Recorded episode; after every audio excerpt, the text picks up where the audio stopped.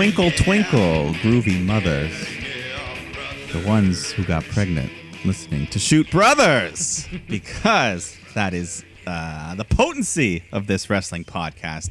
The only wrestling podcast in the globe, hosted by myself, Mike the Shoot Shepherd, and Cameron, the uh, unsolicited father Osborne. Bang bang. pew pew pew pew pew pew. Uh, no, no, I don't know why I was going that direction, but that doesn't matter. It's because it's the Royal Rumble season. There's mysteries. Anything can happen. There's uh, championships. There's weekly wrestling. Everything's happening, folks. We're right in the thick of things. It's a new year. It's uh, And new and new and new us's. New year, new us.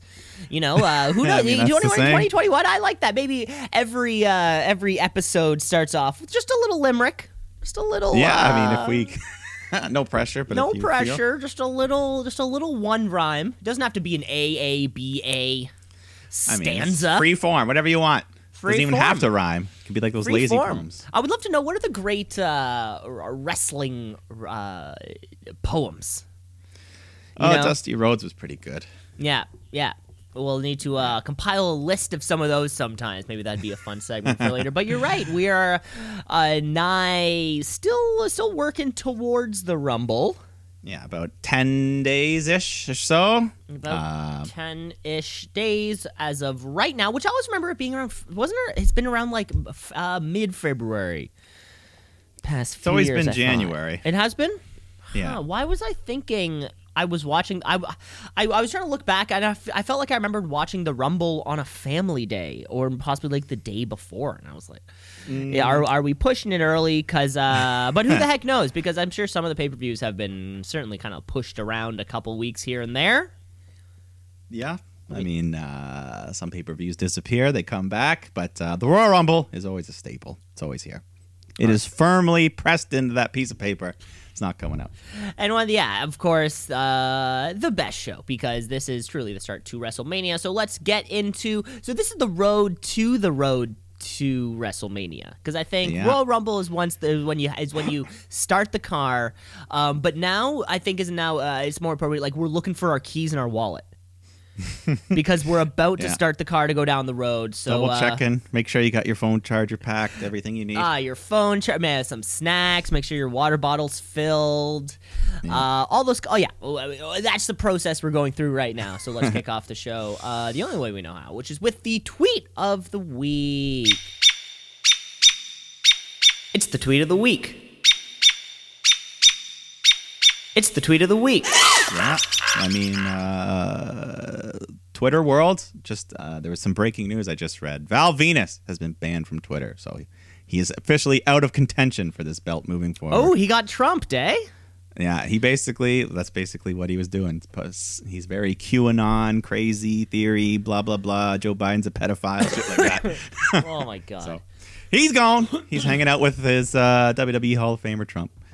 Yeah, I mean, you know, I, we're looking for a new platform for the two of these These two fellas, yeah. these two fellas. Uh, oh, Canadian! I didn't know that. I know, Oh, that's sorry. sad. That's sad. Oakville. He's nothing what he used to be. He's Of completely. course, of course, yeah. But anyways, okay. So yeah, I guess you're right. Being removed from contention is actually pretty. This might be the. Uh, I, I, this may be the second, only the second time, I guess, um, because of course uh, Donald Trump is a former winner of uh, the Tweety week. I guess Mike. This, I mean, this brings up a huge question: Do we do we do we give him the Chris Benoit and release him from existence? I mean, th- this hasn't been. This is un- this is unprecedented uh, territory for us. Well, uh, I don't know if Val Venis was ever going to win it, anyways. yeah, well, I mean, now that I know he's into QAnon, I would have been searching. I mean, you could look, go, yeah, you could retroactively look no, no, some- no. It needs it needs to be more of a present day I know. thing. I So we're giving our Tweet of the Week champion uh, to now two-time Tweet of the champion Adam Cole, baby. Uh, he sends out a message to the world. The Undisputed Era has run NXT since we've arrived. 2021 will be no different. Enjoy the ride, boys and girls. Uh, fan asks him, "You could advance to the main roster." in 2021. Adam Cole responds simply by saying NXT is the main roster. End of story.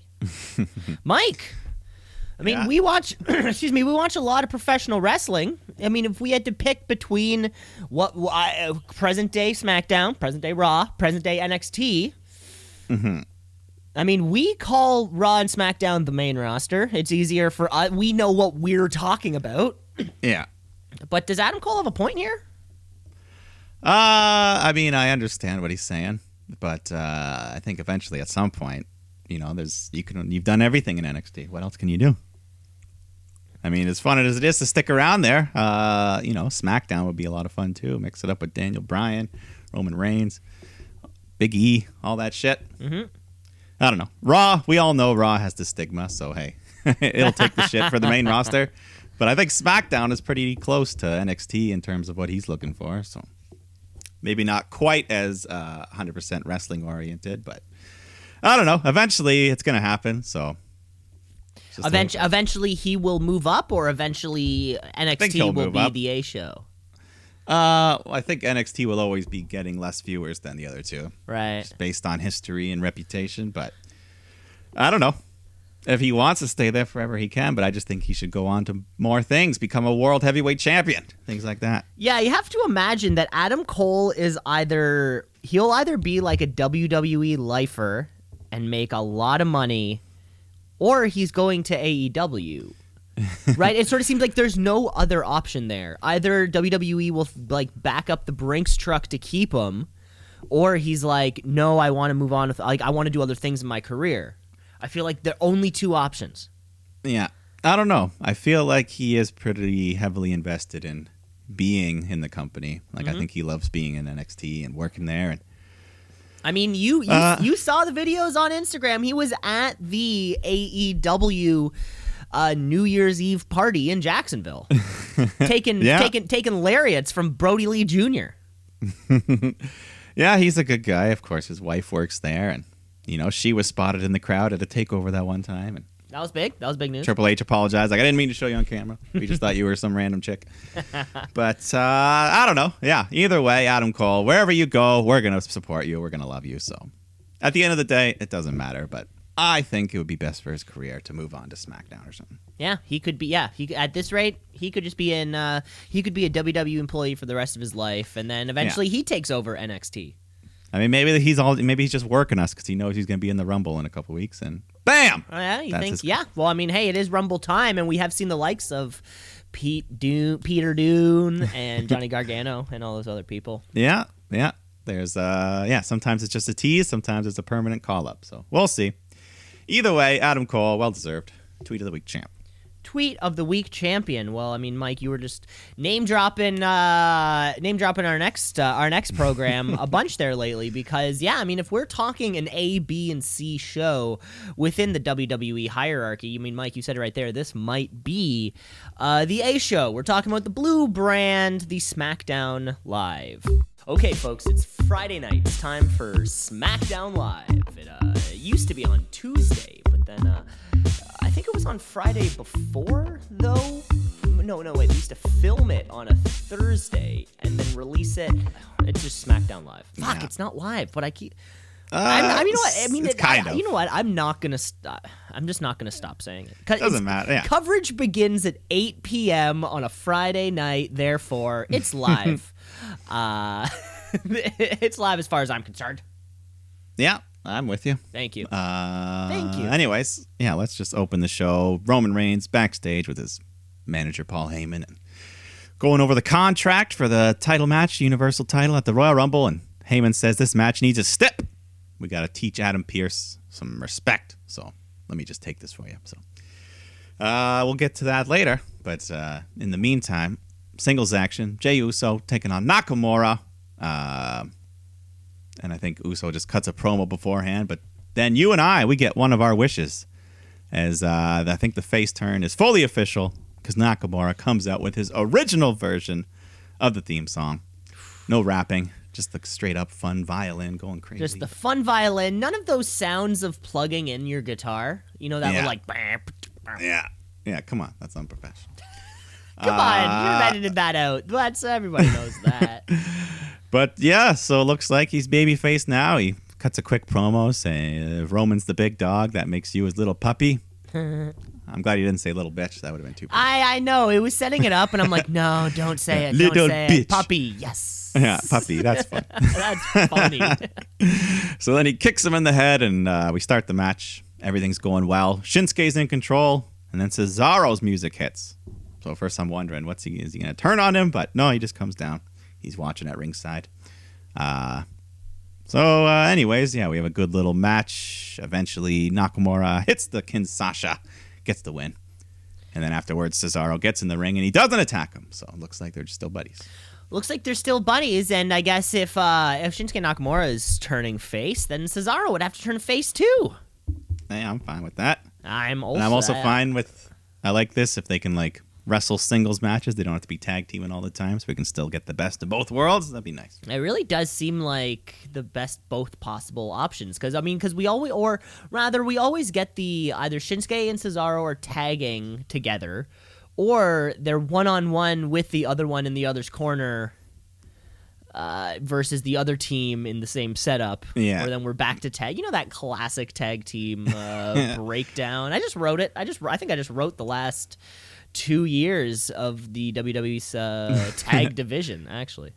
Yeah, it's uh, pretty much. But uh, we go backstage. Adam Pearce and his new cohort, Sonya Deville. They're going over this contract for the Royal Rumble match, and uh, Paul Heyman approaches with the new agreement from the Tribal Chief, with the added step of no disqualification. So Pearce says uh, this can only make things worse for me, but I guess I'll sign it. So he signs. Yeah, that's cool. something. Yeah. Why not? Love a good like a good stip. Yeah, you know. Uh, then we cut back to Roman Reigns, who's having a little sit down chat with Apollo Crews, which is very interesting. That'd be huge for Crews to get, uh, you know, aligned with the chief. But anyways, Heyman delivers delivers the signed c- contract, and uh, but Roman says he's not going to sign because he never said he wanted no DQ. He wants last man standing. So, and he wants Adam Pearce to sign the contract in the middle of the ring. So we'll see. Yeah, we'll have to see what happens there. Yeah. But then woman's action here. Natalya is taking on Liv Morgan.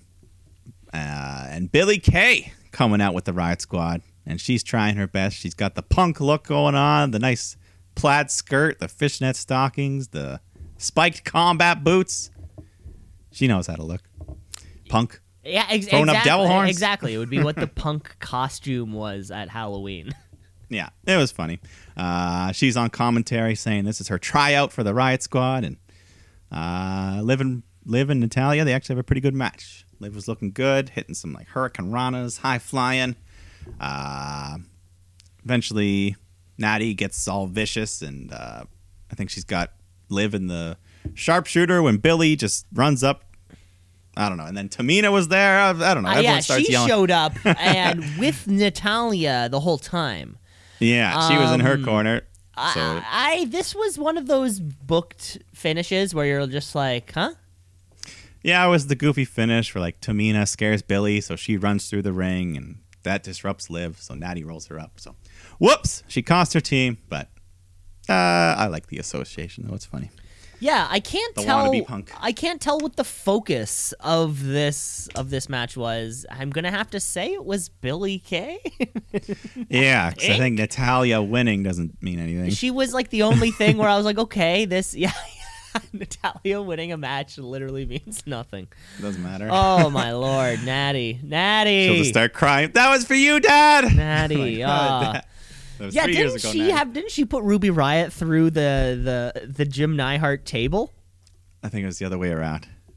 Oh, Or wait. Yeah, Oh, no, yeah, I yeah. think that She was the her through it. payoff. I think Yeah, that was the that was the payoff. Was the big Yeah. table with like the sticker of her dad on it. Oh, what a weird. weird.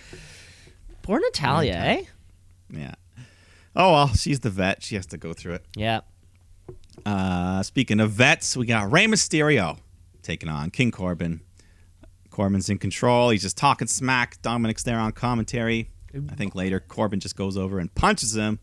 So Dominic tries to retaliate, but then Rey blocks him. So Corbin shoves Rey into Dominic, knocks him to the floor. Corbin hits end of days, gets the win. That's just a big ol' end of days. That move looks great on uh No one's kicked out. you know, that one- that one looks great on um whatever it's called. You know the word I'm looking for.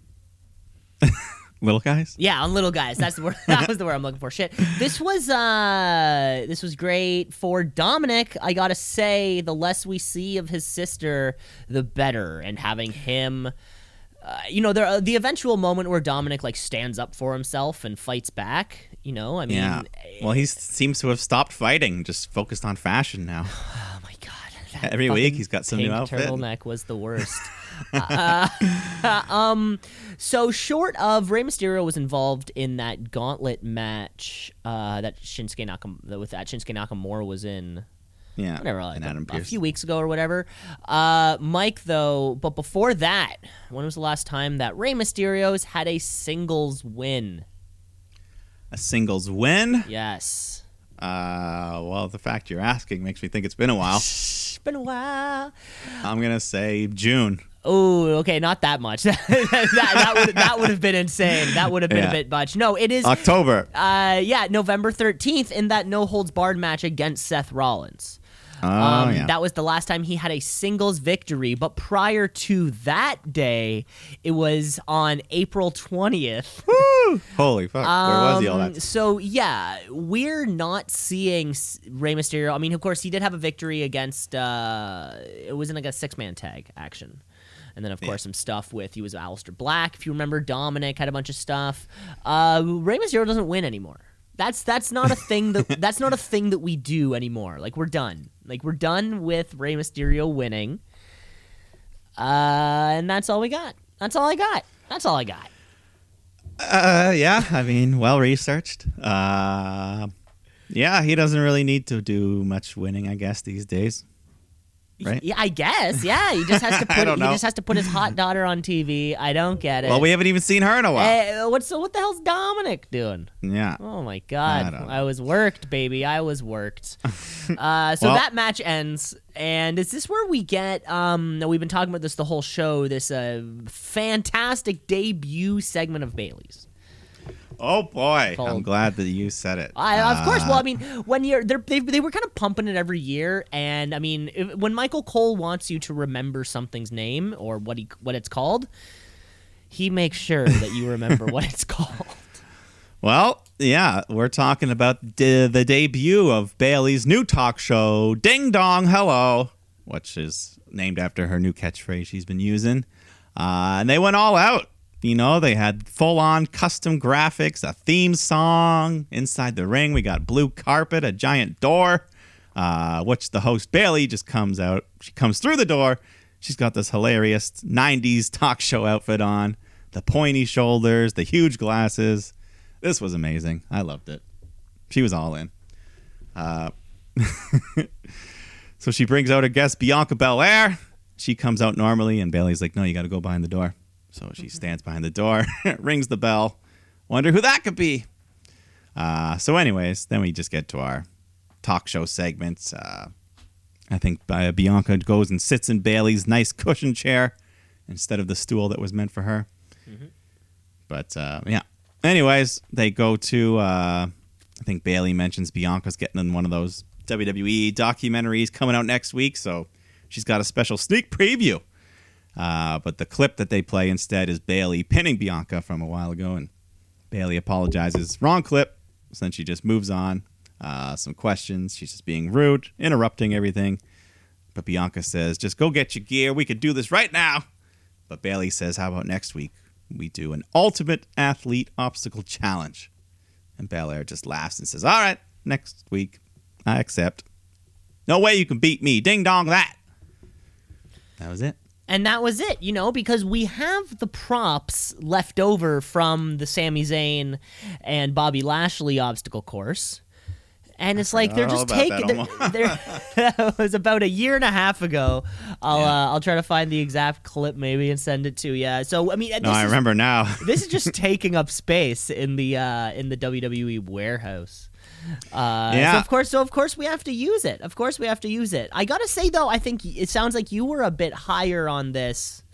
The presentation I loved. I mean, the actual promo was the normal. actual it was the actual inside of the stuff was like okay, and Yeah. I think But the- unfortunately, unfortunately in my mind, and the, and and this this is certainly is not in the mind of everybody else. But like, if I had to, so last week we got the debut of the waiting room with Dr. Britt Baker, and then this week we got the debut of Ding Dong Hello uh, with Bayley. Both are that are where I felt as though were kind of meant to be like the you know the the, the talk show type thing. And unfortunately, in my mind, I think the waiting room crushed it. And so I compare them, and I'm like, ah, they didn't do it as good. Uh, I don't know. I think they're both about the same Mm-hmm. for me, Yeah, presentation wise. yeah. I would have liked Yeah. a little more Bayley over the top. Yeah, I Um, like if- the whole intro of her coming out and Yeah, because she, and and she because she feels like uh yeah I mean because she's a bully. Like Ding Dong Hello to me is like you know in Back to the Future when Biff is knocking on like Michael J. Fox's Yeah. head he's like hello McFly McFly yeah. like it's kind of like that type of a bully which I would have Yeah. liked. uh i- i- if, mean, she was bully- Yeah, it felt like it was more bickering than dialogue. And I would have been like, oh, yeah, this new, like Bayley who has somehow found a way to reinvent herself that was already fantastic. yeah. Give me more, give me more promo, less just kind of bickering back and forth. And uh, who knows? We got ourselves a uh, an obstacle course next week. Yeah, we'll see what uh, we'll see exactly what that entails. But in the meantime, let's move to something we know is going to be good. Daniel Bryan taking on Cesaro. Uh, and that's just what it was. Good wrestling, back and forth, technicalities, two of the best at their craft. Uh, yeah, later on they fight outside the ring. I think Bryan kicks the ring post accidentally, so he, he's selling that leg. But then he starts working over Cesaro for the yes lock. So they're both just damaged limbs. Um, then I think there was a great show of strength when they're both on the top rope. Bryan goes for a Hurricane but Cesaro just holds on, hoists him up, not into a power bomb, but like all the way into this twisting superplex off the top rope. Big two count. Uh, yeah, Bryan fights back, hits some yes kicks, goes for the running knee, but then Cesaro just tosses him into the air, super uppercut, followed by the neutralizer, gets the big win. The neutralizer. God, I like that one, eh? Yeah, it's cool. But It's- yeah, great match. Yeah, and it's really funny when it's really funny when this happens on the main roster because I feel like this happens in AEW a lot, where all we got to do is take two people who can wrestle, throw them in the ring, give them the time, and then it's going to be pretty cool. Uh, and I feel as though WWE misses out on a lot of those opportunities. Like all you have to do is take Cesaro and Daniel Bryan and put them in a ring. That's all you have to do to have an incredible match, and yet they'll choose not to, or you're using enhancement talent in some kind of way. Uh, great, just do this, and like we'll see this later. We'll see this uh the next night on Raw. Just put AJ and Ricochet in the ring. It's gonna be sick. Like we know that we know this, and uh, yeah, that's that's about it. It was a fantastic match. Agreed. Uh, we go backstage. Carmella cutting a promo on Sasha when she appears and says, Mella, you can have a title match if I can have a match with Reginald first. So, hey, maybe we're getting some intergender wrestling. Ooh, Reginald. Yeah, everyone wait for that. Yes, the Somalia. I found out, I heard that word somewhere else recently. So I'm like, okay, I guess that just means servant. Okay, okay. my Somalia, not the country. Uh, but let's continue here. Apollo Crews taking on Sami Zayn. Um, and something worth mentioning, I noticed it on Raw as well. Was there like a new camera for some of the entrance angles? So I think I noticed this too. They're trying some 8K camera footage coming down the ramps. Yeah. Yeah, it so was now- like it was like the lens was different. It was like hyper focused and the background was blurry or something. or- Yeah, so I've I don't know. heard- so I've heard that a lot of the uh, there's been a lot of things transferred over from NFL games because Ah, Fox, Fox Sports Fox Sports now has all this like kind of like available things that they're trying out. Yeah. So yeah, the uh, I know the 8K cameras down the ramps are one of those things. I'm not I haven't I haven't That's heard about cool. anything else. It reminded me of like, you know, when like the WWE documentaries, when they like intersplice like the documentary footage, they'll show like a guy walking down the ramp in slow motion and Yeah. it's all detailed. It reminded me of like that kind of thing, like a documentary style. Oh yeah, Either way, I'm glad we both noticed. I know you're the camera guy. You probably noticed more. Nah, that's me. Uh, his name's Cam. uh, anyways, that was the entrance, right? what was I even talking about? Apollo Crews, Sami Zayn. uh, Big E just sitting at ringside. He's got a couch. He's got a mini fridge. He's got a nice Ghostbuster sweater on. I don't know. He's just hanging out. He's doing his thing. Uh, I guess he's friends with Apollo. Apollo's in between. He don't know. Uh, anyways, good little match. Sami goes for a Helluva Kick. Apollo avoids him, rolls him up, grabs the tights for the illegal leverage, gets the three. So a big win. Maybe Roman's advice helped him a little bit. Uh, and then we find out Apollo's getting a title shot. Big E's Intercontinental title next week. Next week, baby. Um, you know, I think uh Sami Zayn's conspiracy gimmick, that's what we're calling it now, is uh it's gotta be going. It's gotta be going pretty hard now. I mean, he lost a match with an illegal pin. Yeah, I mean, Uh, he makes the- good points. The other week, uh, he he was not checked on by the, the officials to ensure that he He- was ready for the match. I mean, yeah. uh, he, uh, yeah, much like the Planet champion Daniel Bryan, he makes many good points. this is a big deal for Sami Zayn. Who knows? Uh, yeah, Royal Rumble season. Maybe he'll have a nice showing in that. That'd be fun. Yeah, it'd be fun to see a guy like him come down to the final four. Yeah, that'd be Yeah. awesome. He's had a great year. He's helped revitalize that Intercontinental title. Yeah, why not? Give it to him. Mm-hmm. Give him the whole thing. Let him win it. They could. They could. They could. They won't. But uh, let's go to the closing segment. Roman Reigns and his tribe come out, followed by Adam Pearce because they want to get this contract signing done. And uh, Pearce just wants to get it over with. He signs right away. Roman signs, and Pearce says, "I've waited all night for you to do that." And then he smirks and he leaves. And as he's walking up the ramp, he starts limping. And he says, Oh, it's an old injury, this bum leg, uh, acting up on me. And, uh, you know, all WWE contracts say the same thing. The card's subject to change. Uh, I think his mic was cutting out too, kind of ruined the promo a bit. But Yeah, I heard that. Or like it sounded like yeah, you you heard like his microphone and then like the speakers and the yeah. Yeah. But I picked up what he was saying. As a WWE official, I reserve the right. I'm not sure if I'll be medically cleared, but I have a suitable replacement in mind. Kevin Owens, he comes out, he signs the contract. So I guess he's going to be in the last man standing, which it's a little too bad. I was actually looking forward to seeing Pearce wrestle by the end of it. But Yeah, me too. I was I was hoping I was like, ooh, this could actually be like a fun match, or uh, and, and then it was kind of like, why did they even say it then? Yeah, Why did uh, they I even tell us? Like, I mean, the one small thing I think it could have accomplished is for people that don't know who he was, like, oh, he's a wrestler. Because they never really explained. He just started showing up one day, and he was all of a sudden in power. They never said, oh, this is former wrestler. This is. So I don't know. Maybe this at least people now know. They might go look up a former Adam Pearce match. yeah, maybe it'll just be like, yeah. Now we're just aware that he actually had a history. I mean, Owens Reigns, Last Man Standing, should it'll be a good match. Oh, of, yeah, of course. I mean, I guess you know, I guess just like we were saying with that Cesaro Daniel Bryan thing, like it'll be good. yeah. Uh, maybe we were just, you know, uh, we were kind of like, ooh, Pearce. It was, it was the surprise of something new. No, I mean, like, it's not like I was like, oh, that's going to be the best. But like you said, just something, you know, something we haven't seen. I was like, ah, cool. but, oh, well, I'm not devastated by it. And uh, no Shayna Baszler. Sorry, not Shayna Baszler. Um, Sonya Deville. Sorry, no Sonya Deville on this week's uh, SmackDown. Uh, I think I mentioned her briefly earlier, just Did like you? when Paul Heyman walked up at one point. Oh yeah, maybe you're right. She was just kind of standing there In with Pearce. black, yeah, she's easy to Very kind of brief. she's easy to kind of miss. Okay, okay, we're uh, Yeah. we're dipping our toes back into the sh- the uh, Shayna Baszler or wow, fuck, Sonya Deville. Cool.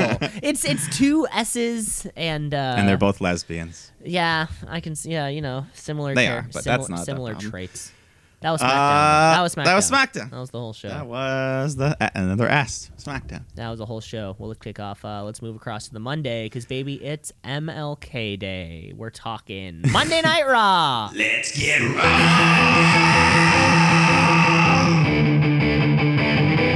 Let's get raw.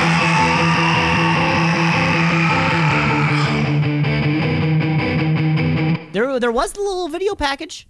You know, I we- we- have a dream. we do get the little video package, of course. Uh, a lot of Yeah. basketball games on that day too, which is always fun. Um, you know, they're playing at like noon, and which is always cool for sports when it's on at noon.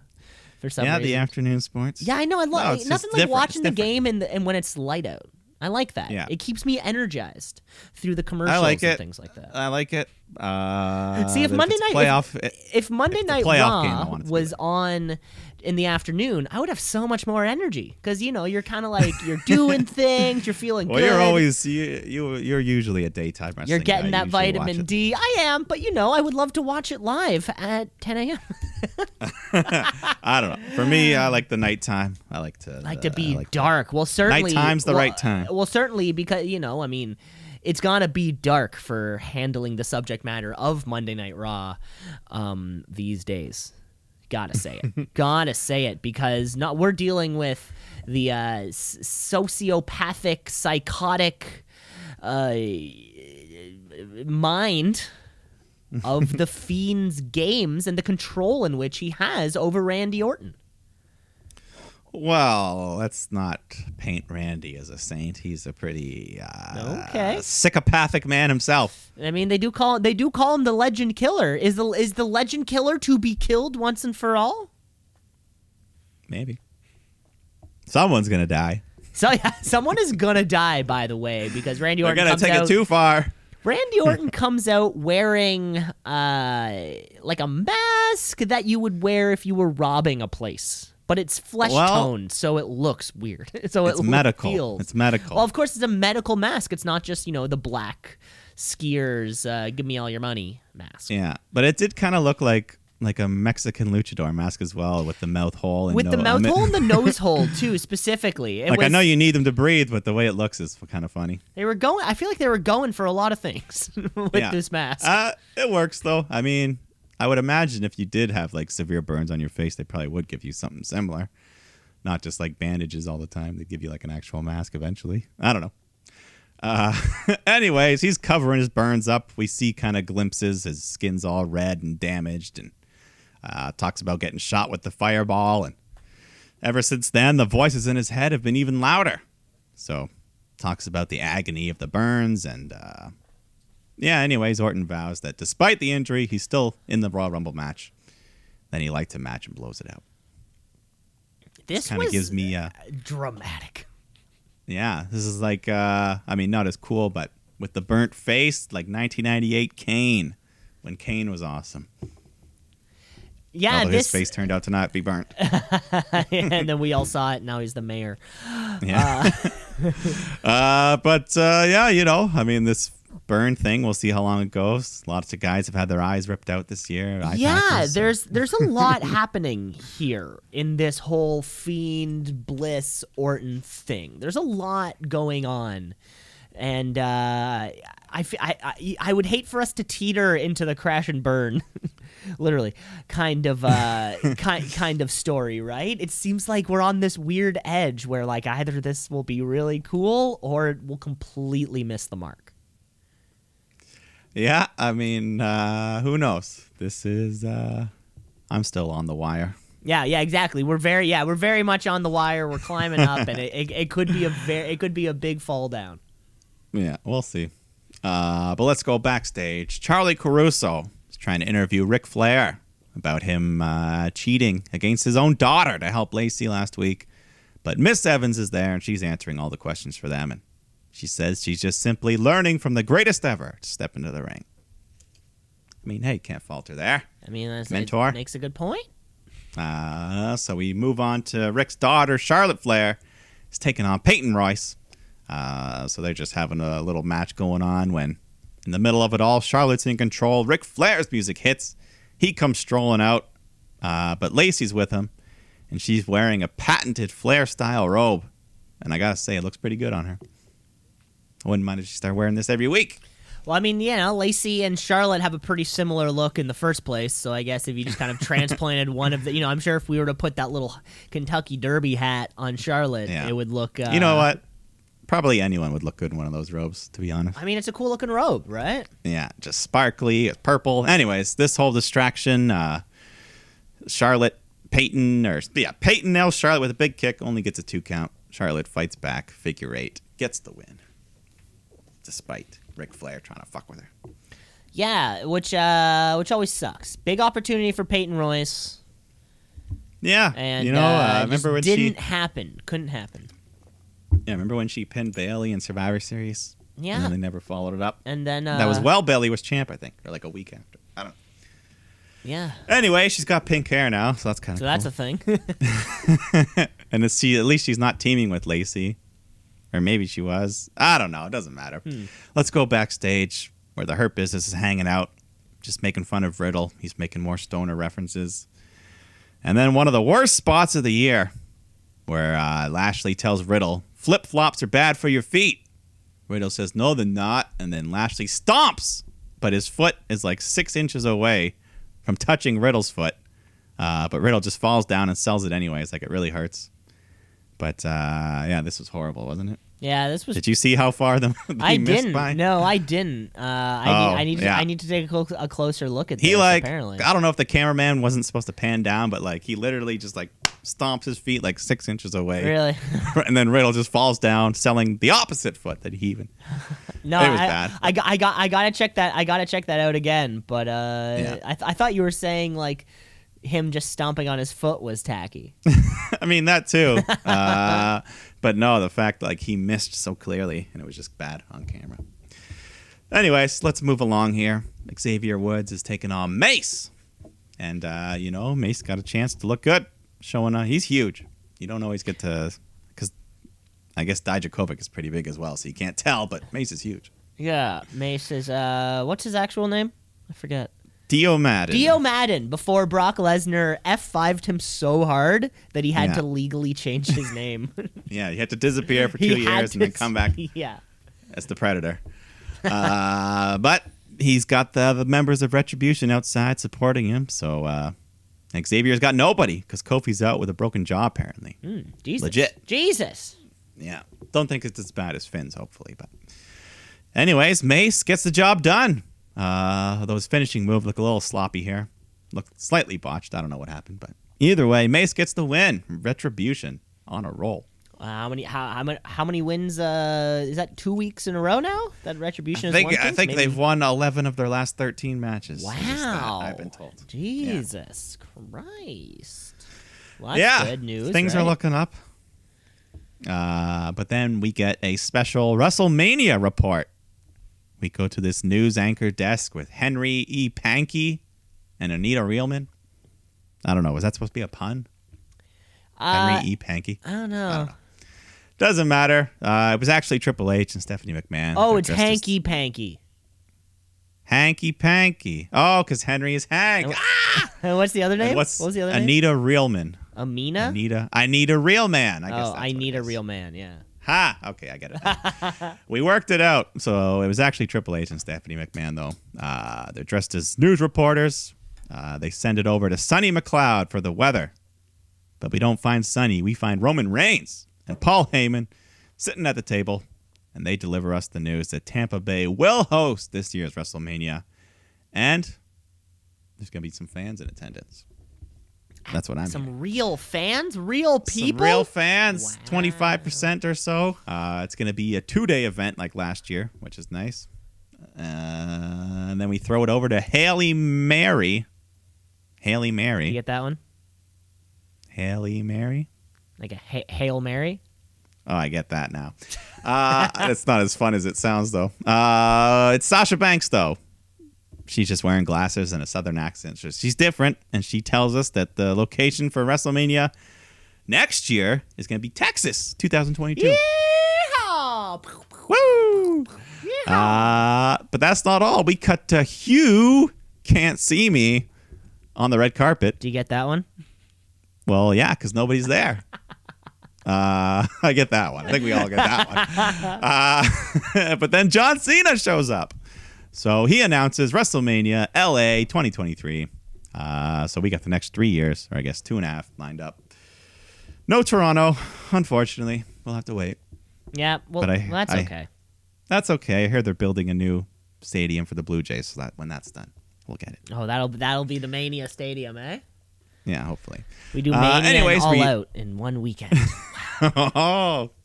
Uh, we wrap up this news report. Steph and Hunter take off their wigs. And uh, yeah, looks like WrestleMania is going to be what it was supposed to last year.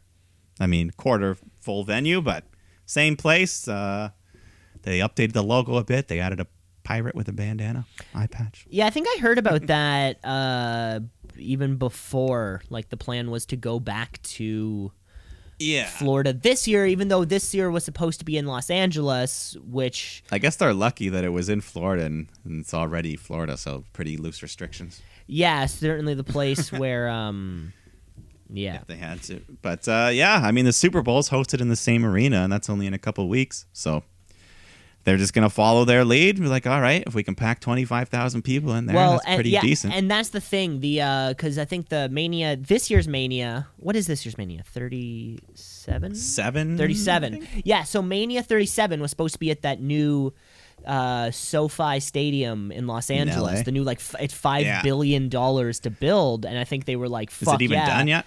Uh, yeah, it's finished. Yeah, I think both teams Okay. are playing there. Um, But it was supposed to be like this is going to be so huge. Yeah. Um, so push it back a year yeah, when we can hope probably not. They're not going to be able to capacity that. I know Los. I know California's restrictions are pretty. Uh, Yeah. And I guess the one good thing, it's uh this year is still two nights, so I don't know, there'll probably be packages you can buy both nights, or you can buy one night and then the other. oh, So I loved. still kind of I have- loved that fucking two day thing. Oh my god. Yeah, so much easier, two little three hours instead of one long. Yeah. But uh anyways, there's your WrestleMania report. Fantastic. Let's just yeah, it all sounds pretty good to us. I mean, fans in the crowd, it's gonna be great.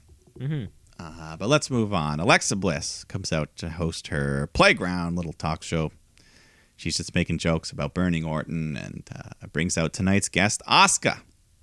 So Asuka comes out and uh, I don't know. The whole time, Alexa's just kind of looking over at this invisible person talking to them. Is it supposed to be the ghost of Bray or something? I, I well I I I have a whole I don't know what the fuck's going on, but right. besides that, Well, uh, Alexa Bliss announces her official entrance into the Rumble. Probably would be one of the top contenders, maybe. But uh, yeah, hey Asuka, we could end up facing each other at WrestleMania. And Asuka's like, "Oh, cool! I'm a big fan of yours. Yowie wowie!" But then Bliss uh, just looks again at her invisible friend, says she wasn't supposed to say that. And then Asuka just asks for her music, and she starts dancing. But that only angers Alexa, so she calms down. Uh, she starts talking to the swing, looking sad. Asuka tries to cheer her up, but then Bliss smiles and waves at the rocking horse, which just starts moving on its own. So Asuka's freaked out and she leaves. So Bray's a ghost. yeah, and this is okay. And now I'm starting to get now I'm starting to get lost here. Uh, The ghost of dead Bray. We keep climbing up this ladder, and we could fall so much. Remember when Asuka was the one to be scared of, with her mist and her cool eyes and stuff uh you know and her whole slogan that was like nobody like everyone's scared of me. Uh because i, I don't know if that was her it was pretty much like that. Uh no it's something you're too scared of asuka I- Nobody's ready for Asuka. You're too scared um, for me. uh, well apparently uh alexa bliss is is not part of that category Well, she fucking shoots fireballs. I'd be scared of Bliss. Uh, who knows? If are, uh, if you were, sc- I, I, I, I'm not scared of somebody who talks to an imaginary friend. I think that wasn't a more It was real. This is supernatural. a supernatural friend. Okay, well I if guess the we'll, Undertaker can do it, yeah, we'll have to see where it goes. We'll have to see where we go. Yeah. Uh, yeah. I think Bray's dead, and he's haunting us Bray's from dead. beyond. Uh, anyways, let's move on to that match you mentioned uh, earlier in the show. You know, you want to just have a hot match on Raw? Let's just throw some guys together like this: Ricochet, AJ Styles. Uh, before the match, Adam Pearce is talking to Ricochet, saying, "Hey, buddy, a win here might secure you a spot in that Rumble." So, you know, you're not like AJ. You can't just declare yourself. Not everyone can. Not, of course, not everyone can declare the self because. So we end up having the match between AJ Styles and Ricochet. Of course, of course, Omos is back there. Yeah. Uh, you watch that video. I love their these little work shoot things have been happening a lot lately. Uh, like that little video with AJ Styles, the Don Callis and Kenny Omega on Chris Jericho. is this like Yeah. really, really, really weird work shoot, and they work. I mean, that's the thing. You can use uh, your social media to your advantage. Uh, you're always kind of in character, so everything you do, who knows? Could be real, could be fake. Could be real, could be fake. Uh, anyways, good wrestling here, Omos on the outside.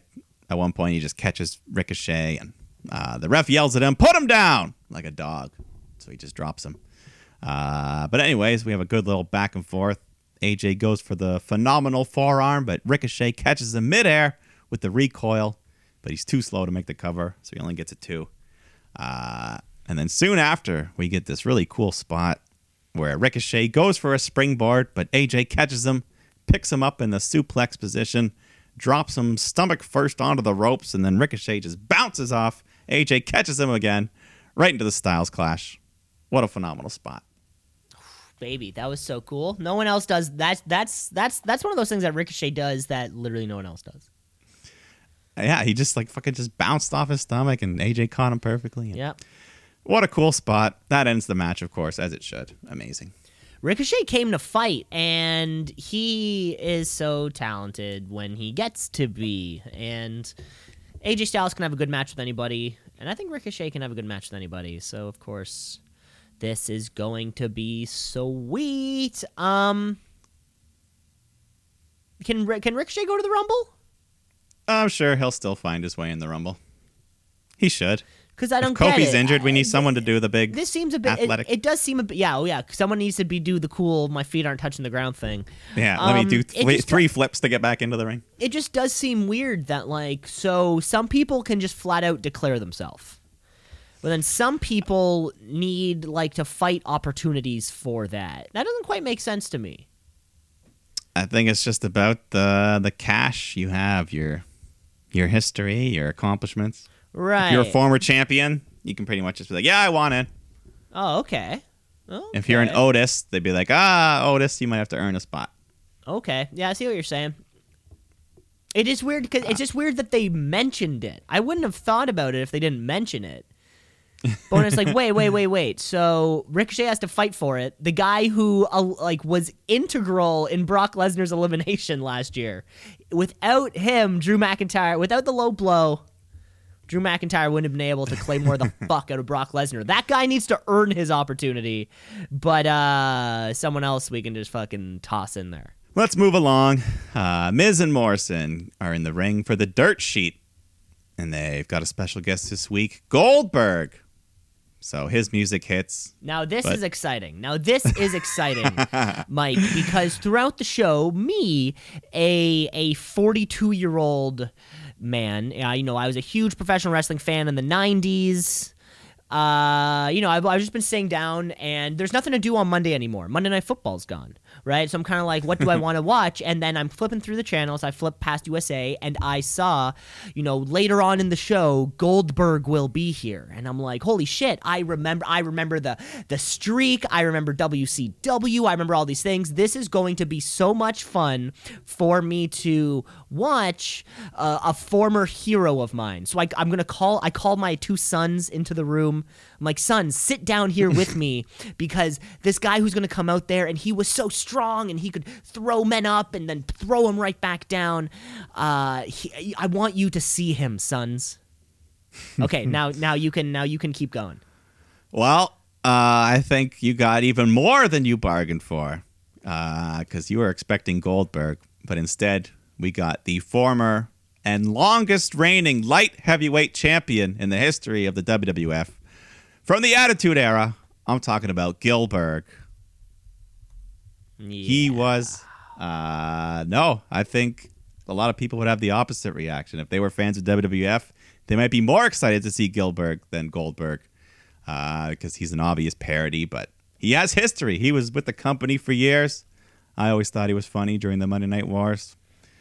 You know, they had the sparklers, the fire extinguisher. They spray him down for his entrance.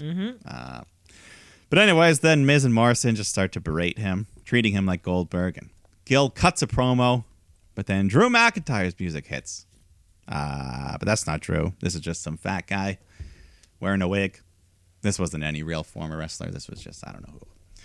Anyways, Miz and Morrison, they're playing along. They're fucking with these fake guys, and uh, eventually Miz freaks out. Things go off the rails, and he talks about cashing in his money in the bank.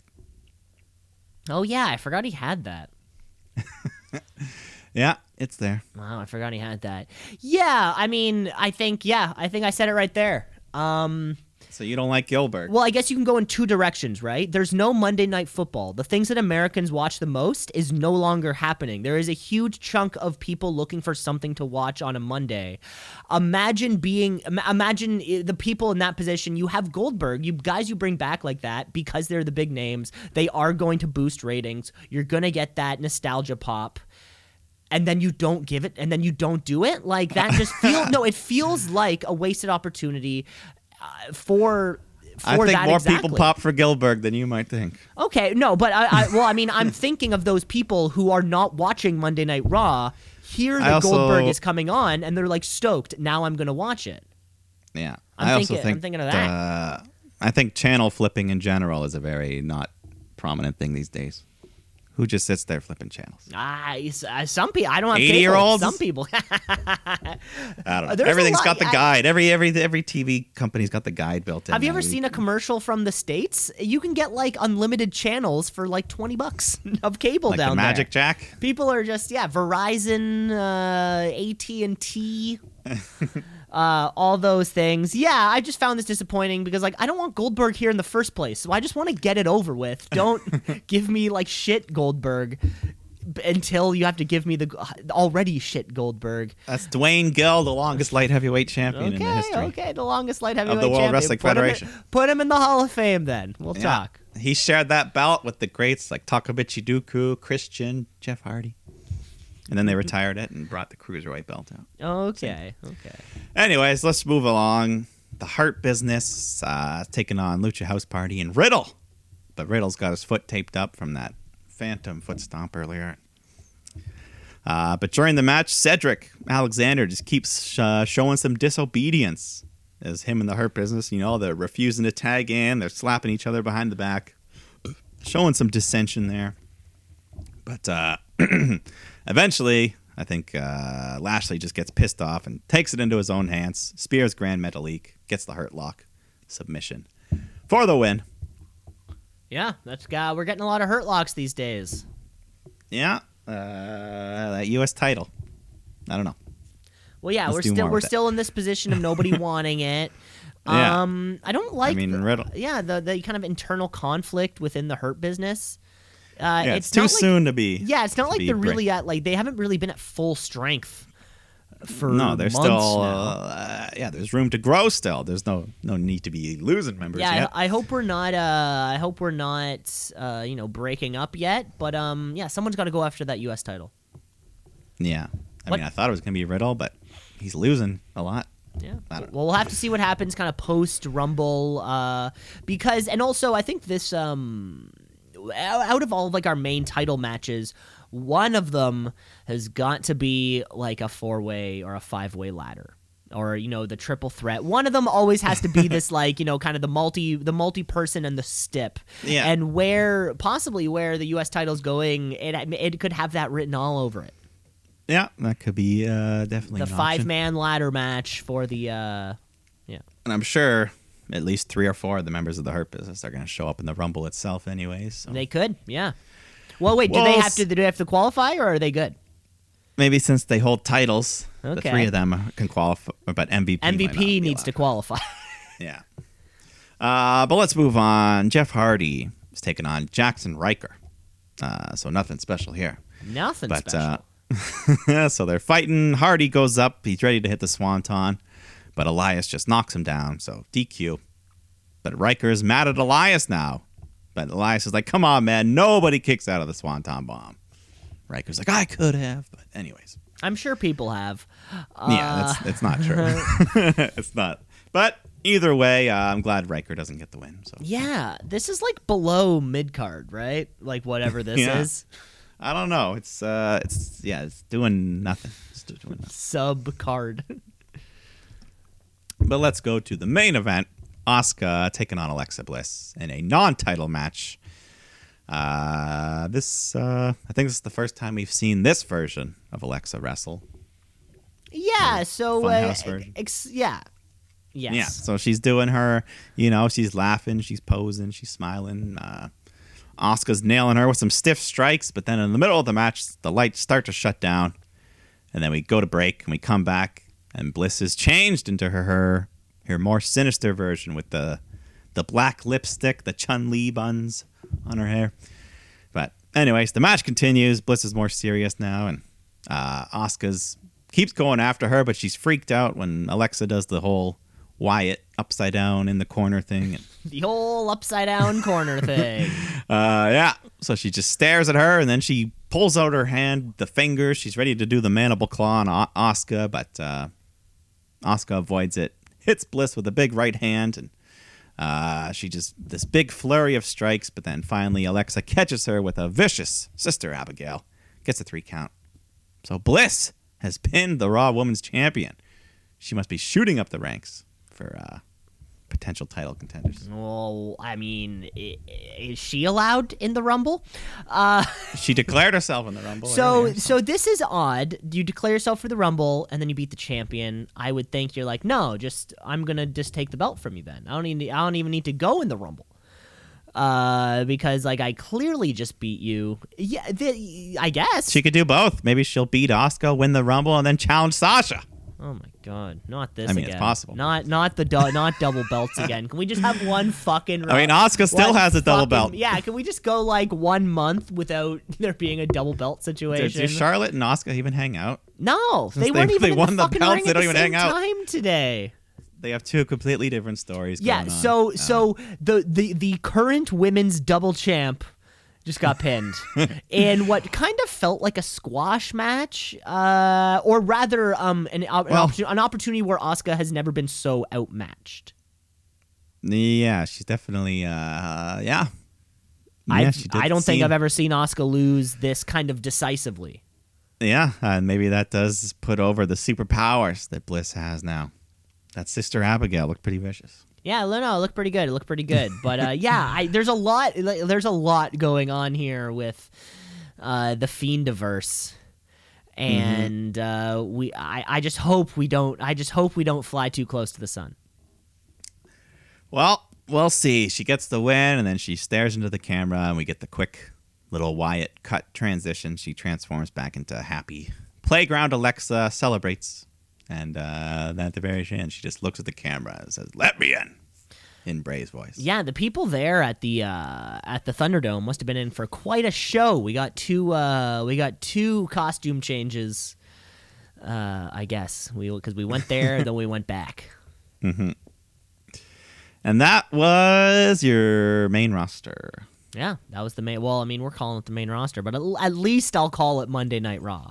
That's the that's the at least thing I'll call it. But uh, Mike, I think it's time we take a quick break, Let's take a break, come back, and do the second. and we'll take and come back and do the exact same thing. We'll talk about the exact same episode of SmackDown, the exact same episode. No, we're talking Wednesdays, baby. Okay, we're gonna take a break. Let's shoot, yeah, let's shoot, yeah, let's shoot, brother, brother, yeah, let's shoot, yeah, let's shoot, yeah, let's Part two of the podcast here, folks. We're back uh, with the Wednesday. Mike, how are those Leafs doing? Ah, they're winning so far. I mean, more than they're losing. What's the? Had a- Uh, that's good. To, that's good information, right? Yeah, there was a screw job last night, of course. No Terrible fooling. refereeing. No phantom fooling. call. Okay. Uh, I guess. Uh, I guess against the Leafs' favor then. Yeah, you know, uh, Edmonton player tripped his own teammate, but the ref said it was our player, and, Really? and you can't challenge that. It's not like football where you can challenge a penalty. It- Have they not? Uh, have they not instituted the challenge yet in uh, hockey? Only for goals, you can challenge goals, but not penalties. Okay. I think that's uh that's an important addition. It should be. I think it should. because that's that's pretty much like the biggest thing. Uh, I mean, you know, when it comes to the NBA's coaches challenge, that is the biggest part. Yeah. Well, uh, yeah. Speaking of NBA, what do you think the Raptors need to do? Who the heck just start winning games? I mean, Well, I of think that's, I think that's what I think that's what it comes down to. It. I mean, that's what we all want. Uh, We I mean, win you know, win games and get Bradley Beal. That's what we need to do. I mean, if they can reach 500, that'll get you like the eighth spot. Five hundred will get you into the play-in tournament for. Yeah, it'll get you uh, in. The Eastern Conference. So I think that's exactly where we need to be. Uh, they keep winning French fries though. Oh yeah, Literally they keep getting you your game. fries. Every single, I can't even get them. There's too many. There's too many fries. I can't eat that much. So what's the uh, But- what's what's the quantity needed? 12 three pointers. Yeah, that happens in a. And I think they've done that every single game so far. Yeah, I bet that. Ha- I bet every team does that in every game. Because it doesn't, yeah. Like maybe 15 years ago it would be harder, but now three pointers. Oh yeah, the like game. well, six years ago, it would have been uh, it would have been damn near impossible. yeah. Then Steph Curry showed up, and Steph everyone's like, Curry. oh, son of a bitch, son of a bitch. But uh, either way, though, sports are back. Uh, footballs, uh, I'm rooting for the Buffalo Bills. They're basically Canada's football team, right? yeah, I mean, well, yeah, the one of Leafs of the NFL. I'm rooting for them. the, the cl- yeah, one of the closest teams. Yeah, yeah. Yeah, I know you're a Dolphins fan. Who are you rooting for in this Final Four? Uh, I'm sort of, I, I, yeah, I, I, I don't really have, I don't have a horse in this race. So go Bills! I'm gonna say, I'm gonna say, go Kansas City. what? Why? Uh, yeah. I mean, I really have no horse just like the because, easy choice. just to see Patrick Mahomes get better, to keep doing Well, better. You know, I See would. that scary moment last game when he got knocked loopy? I got knocked. Hey, it's that's football, baby. It's football, but I mean, hey, that That's could fo- be. that's football, baby. if he misses the game, then hey, Buffalo Bills are all of a sudden wide open. They could be. That's entirely But I don't true. think he's missing the game. But Mike, before we get to our Wednesday uh, night, before we get to our second half, uh, let's just throw in a little second half segment. I think we should. Uh, so we're gonna play a little. I forgot that you existed. I forgot that you existed. You thought that they would book you when they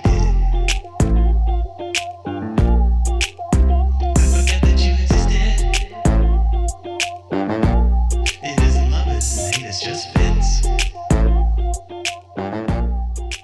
Yes. Let us pay quick tribute to uh, some of those performers that they're still around. You know, a lot of these ones, they're not even hurt. They're just, for whatever reason, not getting put on television. So let's just get right into it with uh, this guy's pretty much been wasted for the last two years or so now. Uh, Aleister Black.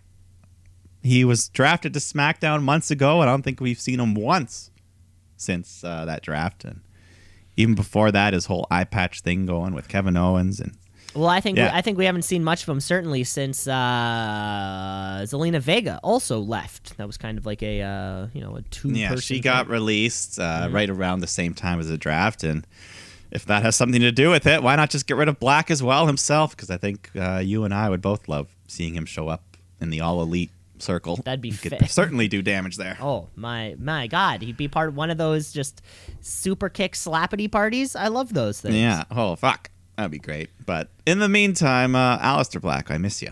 He had so much potential, so much talent. Yeah. I wonder what's Uh, next but I for guess, I guess though, like we say, Royal Rumble season. If there's ever a time to bring someone back, why not then? Why not? Yeah. Just save it for this point. Why not? But anyways, let's jump over to another brand, All Elite Wrestling. Uh, we all know the women's division is not where we want it to be, but someone we haven't seen in a long time was the first ever champion of AEW women. Uh, we're talking about Riho. Where's she been?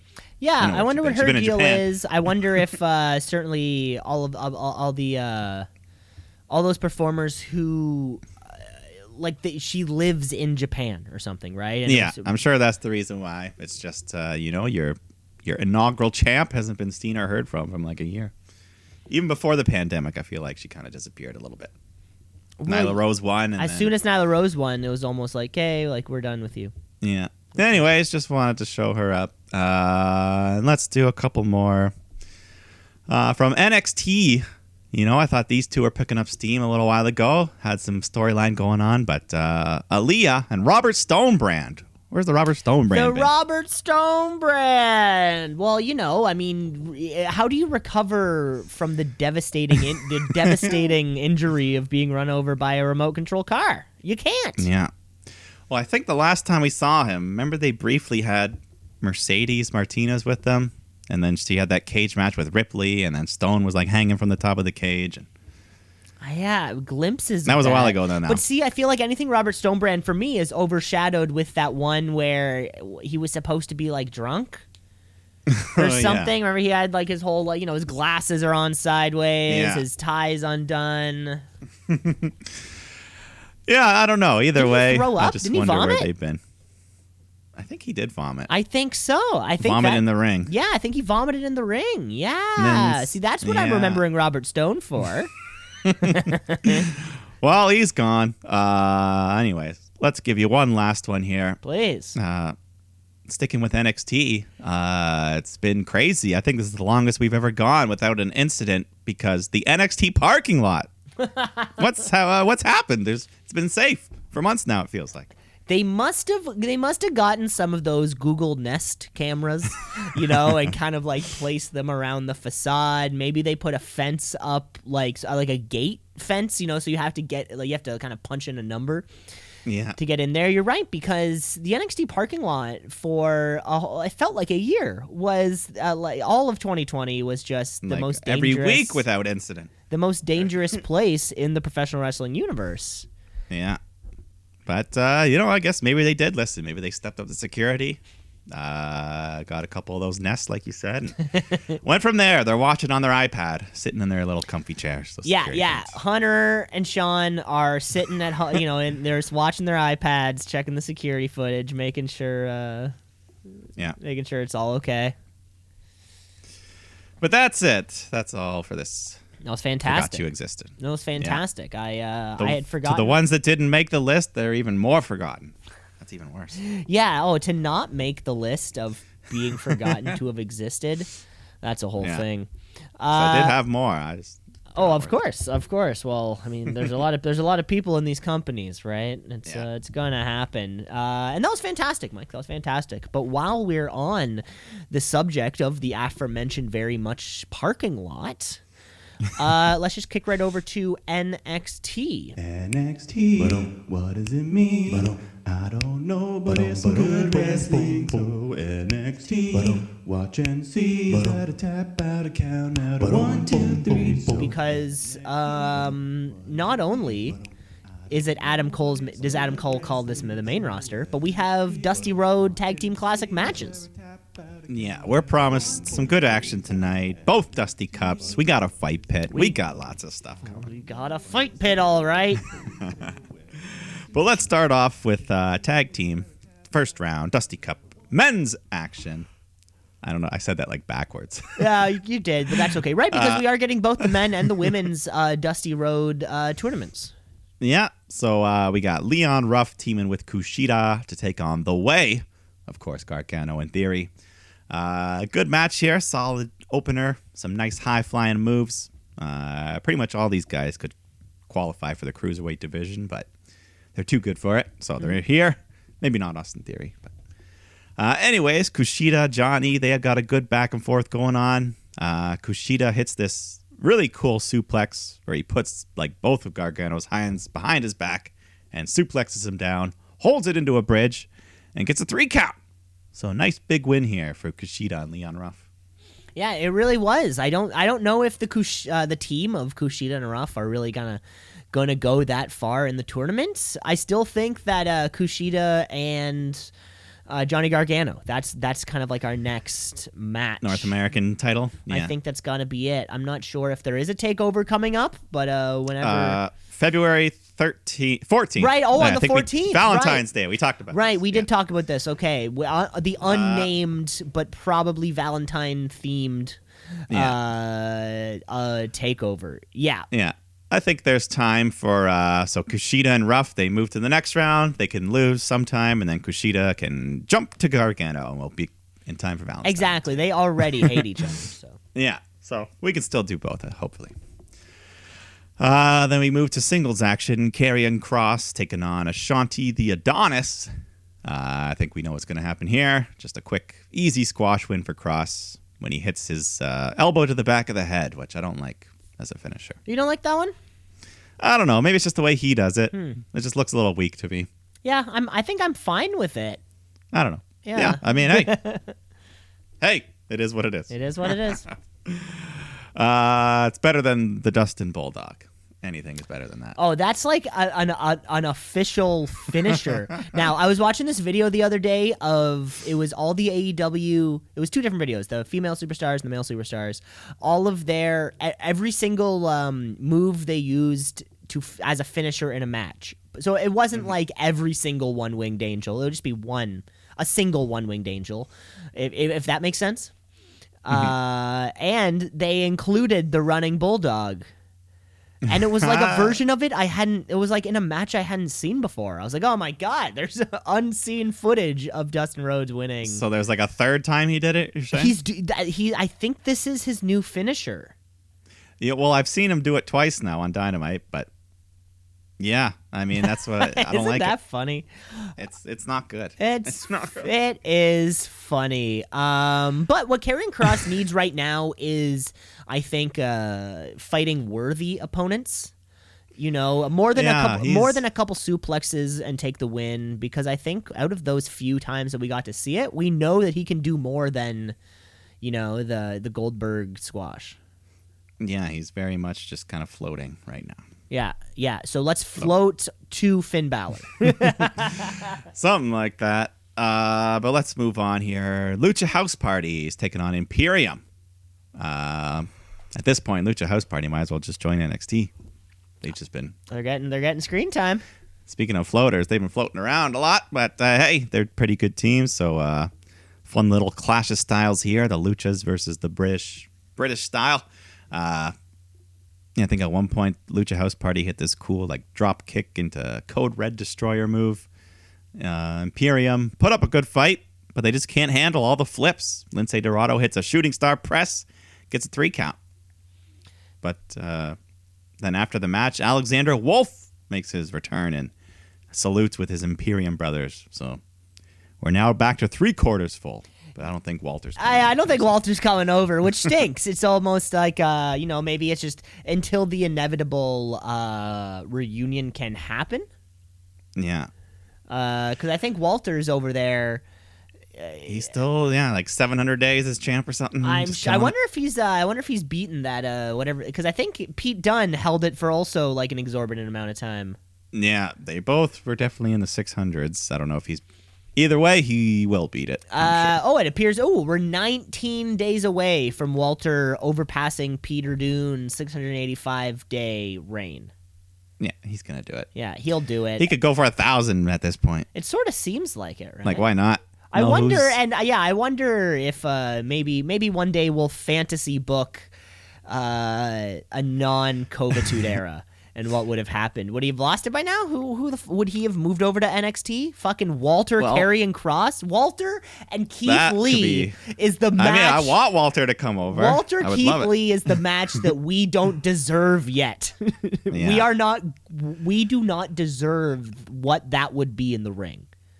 Yeah, but he will. Uh, he will come eventually. He has to. He's so good. I think he's also. And I think it's easy. I think he's also only like, yeah, early 30s. So you know, he still has that time. Yeah, and the fact that we don't watch NXT UK means his title reign can just easily rack up the days we don't even know. That's a good point. Yeah. It's like I only watch him wrestle twice a year, so so hey, thousand days, do it, Go Book for it. Uh, but then we go back to the stage. William Regal introduces us to Beth Phoenix, who cuts a nice little promo to welcome us to the first ever NXT Women's Dusty Cup. Uh, she just kind of goes over some of the legendary women that have performed at NXT and started this whole women's revolution that really did change wrestling forever, at least in North America Yeah, it did. when it comes to women. Uh, so yeah, let's get into this. The Women's Dusty Rhodes Classic. Uh, eight teams in this bracket instead of sixteen, but you know the division's smaller, so it makes sense. So we kick off with Kacy Catanzaro and Kayden Carter, who we can call Team KC if you want. You are. You love Kansas City. I don't know. Uh, taking on Mercedes Martinez and Toni Storm. So uh, a bit of a size mismatch as Kacy has got to be one of the smallest women wrestlers in history. yeah, and that's Ever. saying something like they're all. d- They're all pretty tiny, small. but she is extra small. Uh, Mercedes herself is damn tall, so big mismatch there. But uh, Team KC, they've been teaming for a few months now, so got some experience working together. We get a good little match here. Uh, Kayden's got Toni locked into submission when Io Shirai appears at ringside and attacks Mercedes. Just getting some revenge for the past couple weeks. Uh, the ref didn't see it; he was busy in the ring, so Team KC take advantage. Carter slams Toni with this cool twisting leg lock. And then Kacy Catanzaro hits one of the craziest moves I've ever seen. I'll just say that. I don't even know what I'll call it a Phoenix Senton. Okay, was- yeah, I was almost I was almost gonna call it a fucking uh, a backwards arrow. yeah, I mean, it basically was like an inverted black arrow. Uh, yeah, she jumped backwards, did a twisting backflip, landed like in a senton thing. It was insane. I've never seen that move in my life. Which you know, when you've been watching wrestling this long, it's That's hard saying to say. something. Uh, so that was insane. That gets the big win, the big upset win, I'd say, for Kacy and Kayden, and uh, I really like it. Yeah, you know the old the old coming out party for, uh, you know, two people working. Toni Storm. I mean, certainly um, Mercedes Martinez uh, and Toni Storm. I feel like we haven't seen Toni Storm much that much lately, or at least winning. Uh, So you know, but hey, two new people.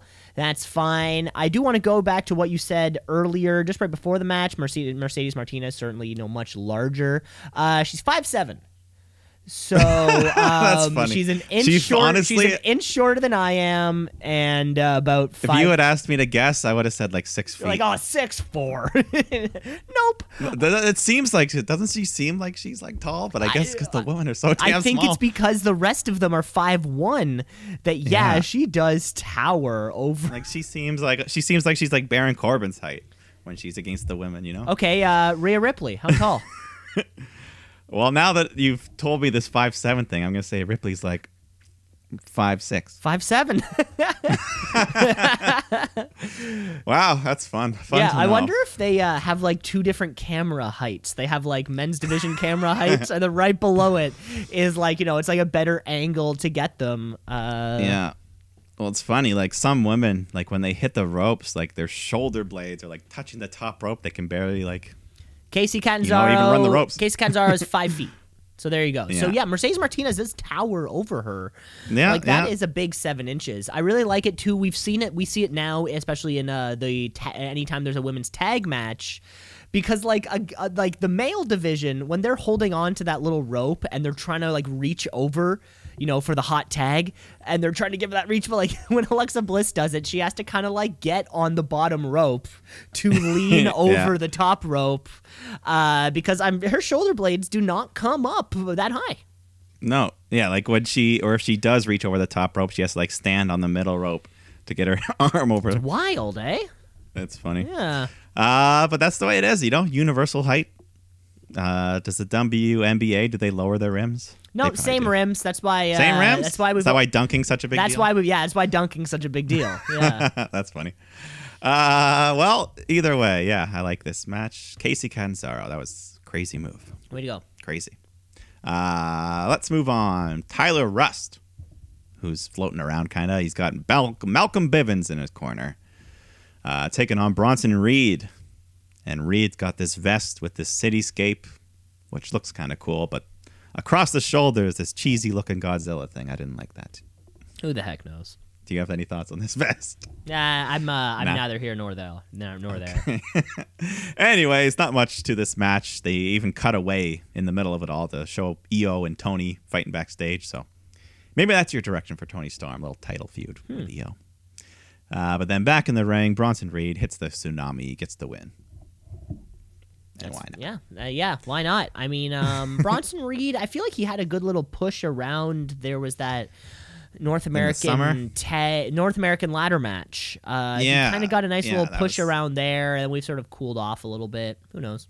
Yeah, who knows? There's a his, lot of uh, shit going on on this. Uh, on this NXT roster. Well, with the, the fewer call ups we get, the less pe- you know, the more people there is going to be kind of like hanging around.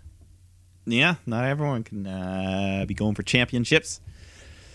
But let's talk about the cruiserweight champion Santos Escobar comes out with his cartel, just putting himself over, cutting a promo. So Lucha House Party come out, they interrupt, but it's three against two. So Curt Stallion, uh, who apparently is from 205 Live, comes out to help Lucha House Party, and they all fight.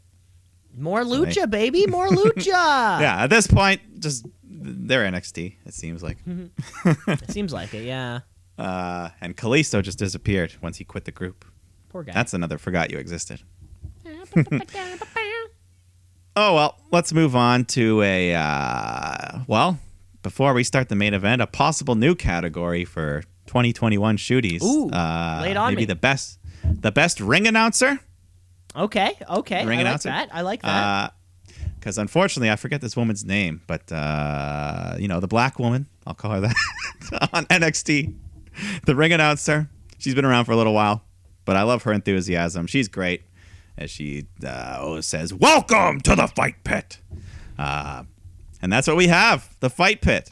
That's our main event. Fight Timothy pit, Thatcher. Fight pit. Fight pit. Fight pit. Two two men enter. Uh, everyone leaves, but one man's one win. One man wins. Timothy Thatcher or Tommaso Ciampa. Who's gonna be?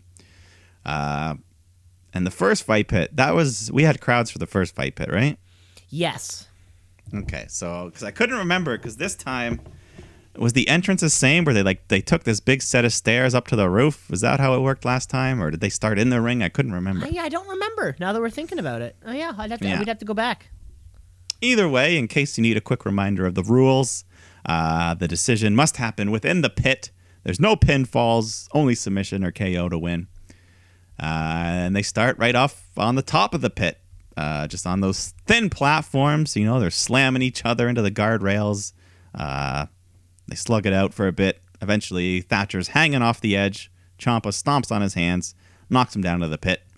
Ciampa jumps down after him, and they just start beating each other around, slamming into the cage wall, using it as a weapon. You know, just like a big running knee. I think Ciampa, yeah, knees Thatcher's head right against the cage wall. Uh, Thatcher starts working over Ciampa's fingers. At one point, he just grabs him and just slams him straight down into the mat. Uh, Ciampa does a good job selling all that. Uh, I think Thatcher's in control when Ciampa kicks him in the balls, but it's all legal here in the fight pit. It's all legal, baby. Uh, and then a very innovative spot is the ref goes down to check on Thatcher. Uh, Ciampa uses the referee for leverage, like he were the middle rope, and hits the Willow's bell to Thatcher off of the ref. That was pretty cool. Uh, but it doesn't end the match as Thatcher gets up to beat the count of 10. Uh, Ciampa grabs him. Excuse me. Sorry. Yeah, so Thatcher gets up, Ciampa grabs him, and then he just drives Thatcher's skull right into the stiff part of the cage, in between, you know, where they connect. Uh, and then he hits the fairy tale ending, locks him in a sleeper, but somehow Thatcher still gets back up to fight. He grabs Ciampa and then he just picks him up, wedges him in the corner between the cage walls, so he's all tangled up like a pretzel. And Thatcher applies a stretch muffler, and Tommaso's got nowhere to go, so he has to tap out. Thatch man wins. And and a, ta- 2-0. a tap out is the only I think way to end like a tap out or a knockout are kind of Yeah. like the two ways to end the fight pit. Like you're not going to have a fight pit submission match. The fight pit should just always end in a submission because it's that it is that kind of match exactly. Yeah, the Thatch man specialty. He's 2 and 0 in the fight pit. He's awesome. He and he needed to win it. This was yeah, just like the the best possible booking decision I think too. Yeah, keep it. This is Thatcher's thing. Uh, it can be like his Undertaker streak. He can hold it for a while. Exactly. You hold a little streak in this little thing that means a lot to you. Yeah. Um, And, to, uh, to close off a great episode of NXT. Yeah, and I think afterwards, Thatcher he gave Chomp a little brief nod of respect after the great of course, battle. there needs to be respect between uh, the two men. You know what, Mike? I was just so I'm on Wikipedia right now on the list of WWE personnel page, right? Where um, before we would always, you know, when they do the draft, it's always like two, it'll be like three draft picks for Raw and then two to SmackDown, and those sorts Mm-hmm. of things. And if you look on the page uh, of people within the company, the NXT list is fucking huge because it includes literally every single person that's on NXT. Although we only see, you know, kind of like the the little s- the little section of them that are kind of at the top of Yeah. NXT. So there's a shitload of people um, down here in NXT, and then I see this name under the women's division, Gigi Dolin. Gigi Dolin. Gigi Dolin, Mike. I don't know if you know about this, but on January 20th, 2021, NXT announced they signed Priscilla Kelly and would be competing under the name of Gigi Dolin. This literally happened yesterday, and I heard nothing of this. Yeah, I think they signed like three people, and they all got new names. did you catch? did you Uh, catch this uh, yesterday? Uh, I think so. I, I kind of just glossed over the couple names there. Oh, There okay. three. No, I fucking, I fucking, uh, I missed this whole thing. Yeah. Um, wild. Yeah, we didn't. Yeah, I'm trying to see who are the other two. I can't remember now. But uh, ba ba. That's all. So that's Gigi Dolin. that's all I gotta say. Uh, we also have Cora Jade, formerly known as the Elayna Black, and uh, Zoey Stark, who was Lacey Ryan. If you know any of those names, I don't know. They both are from other companies. well, that's fantastic. Anyways, all uh, sounds like uh, three women though, just to further bolster the already super strong division. the So that, strength, the strength. that'll be cool. Cool to see. But uh, shall we move right along to the other side? Let's move right along because, of course, if there's there, there, there, we need two sides in a war, or else it's just a bunch of people standing on, on a field for no reason. So let's get to the other side of that war. We're talking about AEW Dynamite. AEW. All elite. They coming for you, Vince. Better watch out. It's too sweet. Woo! Uh, we start off the show with the Dark Order coming out. Uh, they got negative one with them because it's his birthday. They're here to celebrate. They got a cake. Uh, Brodie Jr.'s there sitting on Ten's shoulders. Adam Silver cuts a promo saying Adam Page is going to be the newest recruit, and he leads everyone in the crowd along in singing happy birthday. But then Luther and Serpentico come out to interrupt and cut a heel promo on negative one, saying they're going to ruin his birthday. So the other members of Dark Order jump in and attack them. And uh, then the Hybrid 2 come out to get involved. So Hangman Adam Page says, fuck it. He comes out, hits a huge running dive off the stage. He got massive distance, massive distance there Huge, yeah. just taking out pile of men on the floor. Uh, eventually, we get everything sorted out because uh, this is supposed to be a match. So we got Dark Order with Hangman Page taking on TH2, Luther, and Serpentico, who are called the Chaos Project, apparently. Yeah, they've been called that this whole time. Yeah, Yeah. I just don't. Oh, you don't see the chaos? Uh, yeah. I mean, they're not very threatening to me, but uh, fun match. Everyone's getting their spots in. Hangman, you know, continues to show good chemistry with the Dark Order. Uh, Luther and Cabana, they're fighting all their way up to the top of the stage. Luther goes to powerbomb Cabana through the table with the cake on it, but uh, Brodie smacks him in the back with a kendo stick. Brodie Jr. So Colt slams Luther down onto the cake. The cake's ruined, but Brodie doesn't care. He's laughing at Luther, so it's all good. Uh, back in the ring, Silver and Reynolds, they just hit their patented, just amazing combo where they do a bunch of moves with the new seamless addition of a buckshot lariat from Page right in the middle of it all. The amazing combo gets them the win. Uh, and then afterwards, Negative One smacks Serpentico in the head with a kendo stick and then tells the other members of Dark Order, My birthday was three days ago, you idiot! And then they hand him some papers and he tosses them at Serpentico like his father would. So fun little thing. Ten picks them up and they walk away. They're posing. So nice, another nice little moment for him. Of course, and anything involving Brodie Lee Jr. will always be meant for fun, so that's like thumbs up Yeah, everyone's gonna play along, have a good time. and everything. Uh, I do have to say though, um, we need a leader. The Dark need a leader. Order Uh, need a leader. I think we can all agree. And so John Silver gets on the mic, uh, praises Adam Page. He's like, You're amazing, man. You're so good. Uh, the moment we've all been waiting for, Adam. And he gets down on one knee like he's going to propose. Says, Will you join the Dark Order? So the hangman thinks for a moment. He's a little conflicted, but he says, I, I can't. But they planned a celebration and it goes off prematurely. the video screen says he said yes. Confetti cannons are shooting off. They're dan- these Dark Order dancers just start coming out, but they usher them to the back. Somebody comes I out in like a horse costume, I think, at one point. I don't know if you saw that. Yeah, and they turn. It was just funny. They turn them all around. They're like, "No, no, get back!" So, uh, Page tells Silver, "You know, I had so much fun with you guys. It's been a great. I tried to put this off, but you forced me into it. I've done the group thing before, and it didn't end well for me. So, you know, I'm I'm so sorry." And he just starts to walk away, and the crowd boos. Silver says, "Adam, no!" And Page just grabs a bottle of whiskey out of Stu's hand and walks back on his own. So oh man, I really wanted this. I wanted him to join. Yeah, I felt uh you know it would have been fun, but maybe uh maybe Hangman turning down the Dark Order was more predictable I than think it's a we long thought. game. Yeah. Exactly. I think it's a long game, but uh, you know, Dark Order are definitely baby faces now, and probably for all rest of life. So and for all Hangman the, could be that new leader. for all the rest of time. Uh Mike, I mean if we have to guess I'm I'm gonna say it. You know who I think you know who I think will and should be the next leader of the Dark Order? Adam Silver. No. Oh wait, John you mean a combination? What did I say? Is that John Silver standing on Adam Reynolds' Yeah, shoulders? I think I in the big Brodie Lee uh, Yeah. jacket. No, no, I think it does need to be. We don't need an outside hire. We can Yeah. use somebody who's strong. Uh, I got to give it to Preston Vance, number ten. Uh, Number I, 10. I think he, I think he could have potential, you know, to be a, a guy. We see him on Dark. I mean, he's he's Brodie Jr.'s favorite. We know that. Um, I think, and it just sort of feels as though, um, hey, you know, maybe instead of getting somebody on the outside to bring them up, why not just hire from within? And uh, I think uh, Preston Vance, number 10, could be that new guy. well, uh, you make a good case. We'll see. Yeah, we'll have to see. That's just my, uh, just just throwing it on the shoot meter. Just throwing it on the shoot Yeah. meter.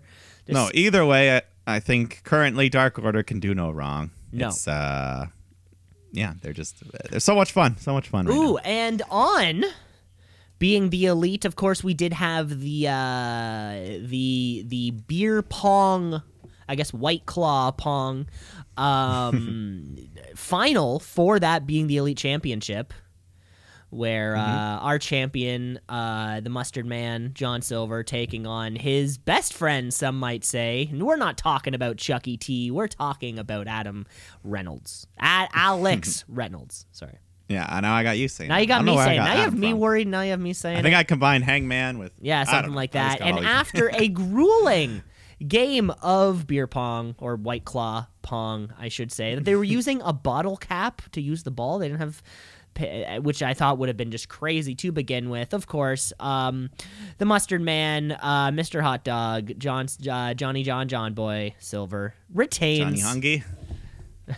yeah, John- retains. Johnny Hungy retains. Uh, He's got having quite a run with this belt, isn't in he? what is still i mean we see more competition for the being the elite championship than we do for the ftw championship uh, and the united states championship put together Well, so so there you have it there, that's all i got to say Well, thank you for the update. of course Uh, let's go back to the ring where Darby Allin and his uh, his mentor, I guess, Sting, come out because Sting's got something to say.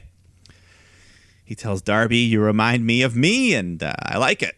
You're a phenomenal wrestler, so congrats on being our TNT champion. But you know, I wasn't here to interfere. I was just here to make sure Darby's got a straight shot when he's in his match for the TNT belt."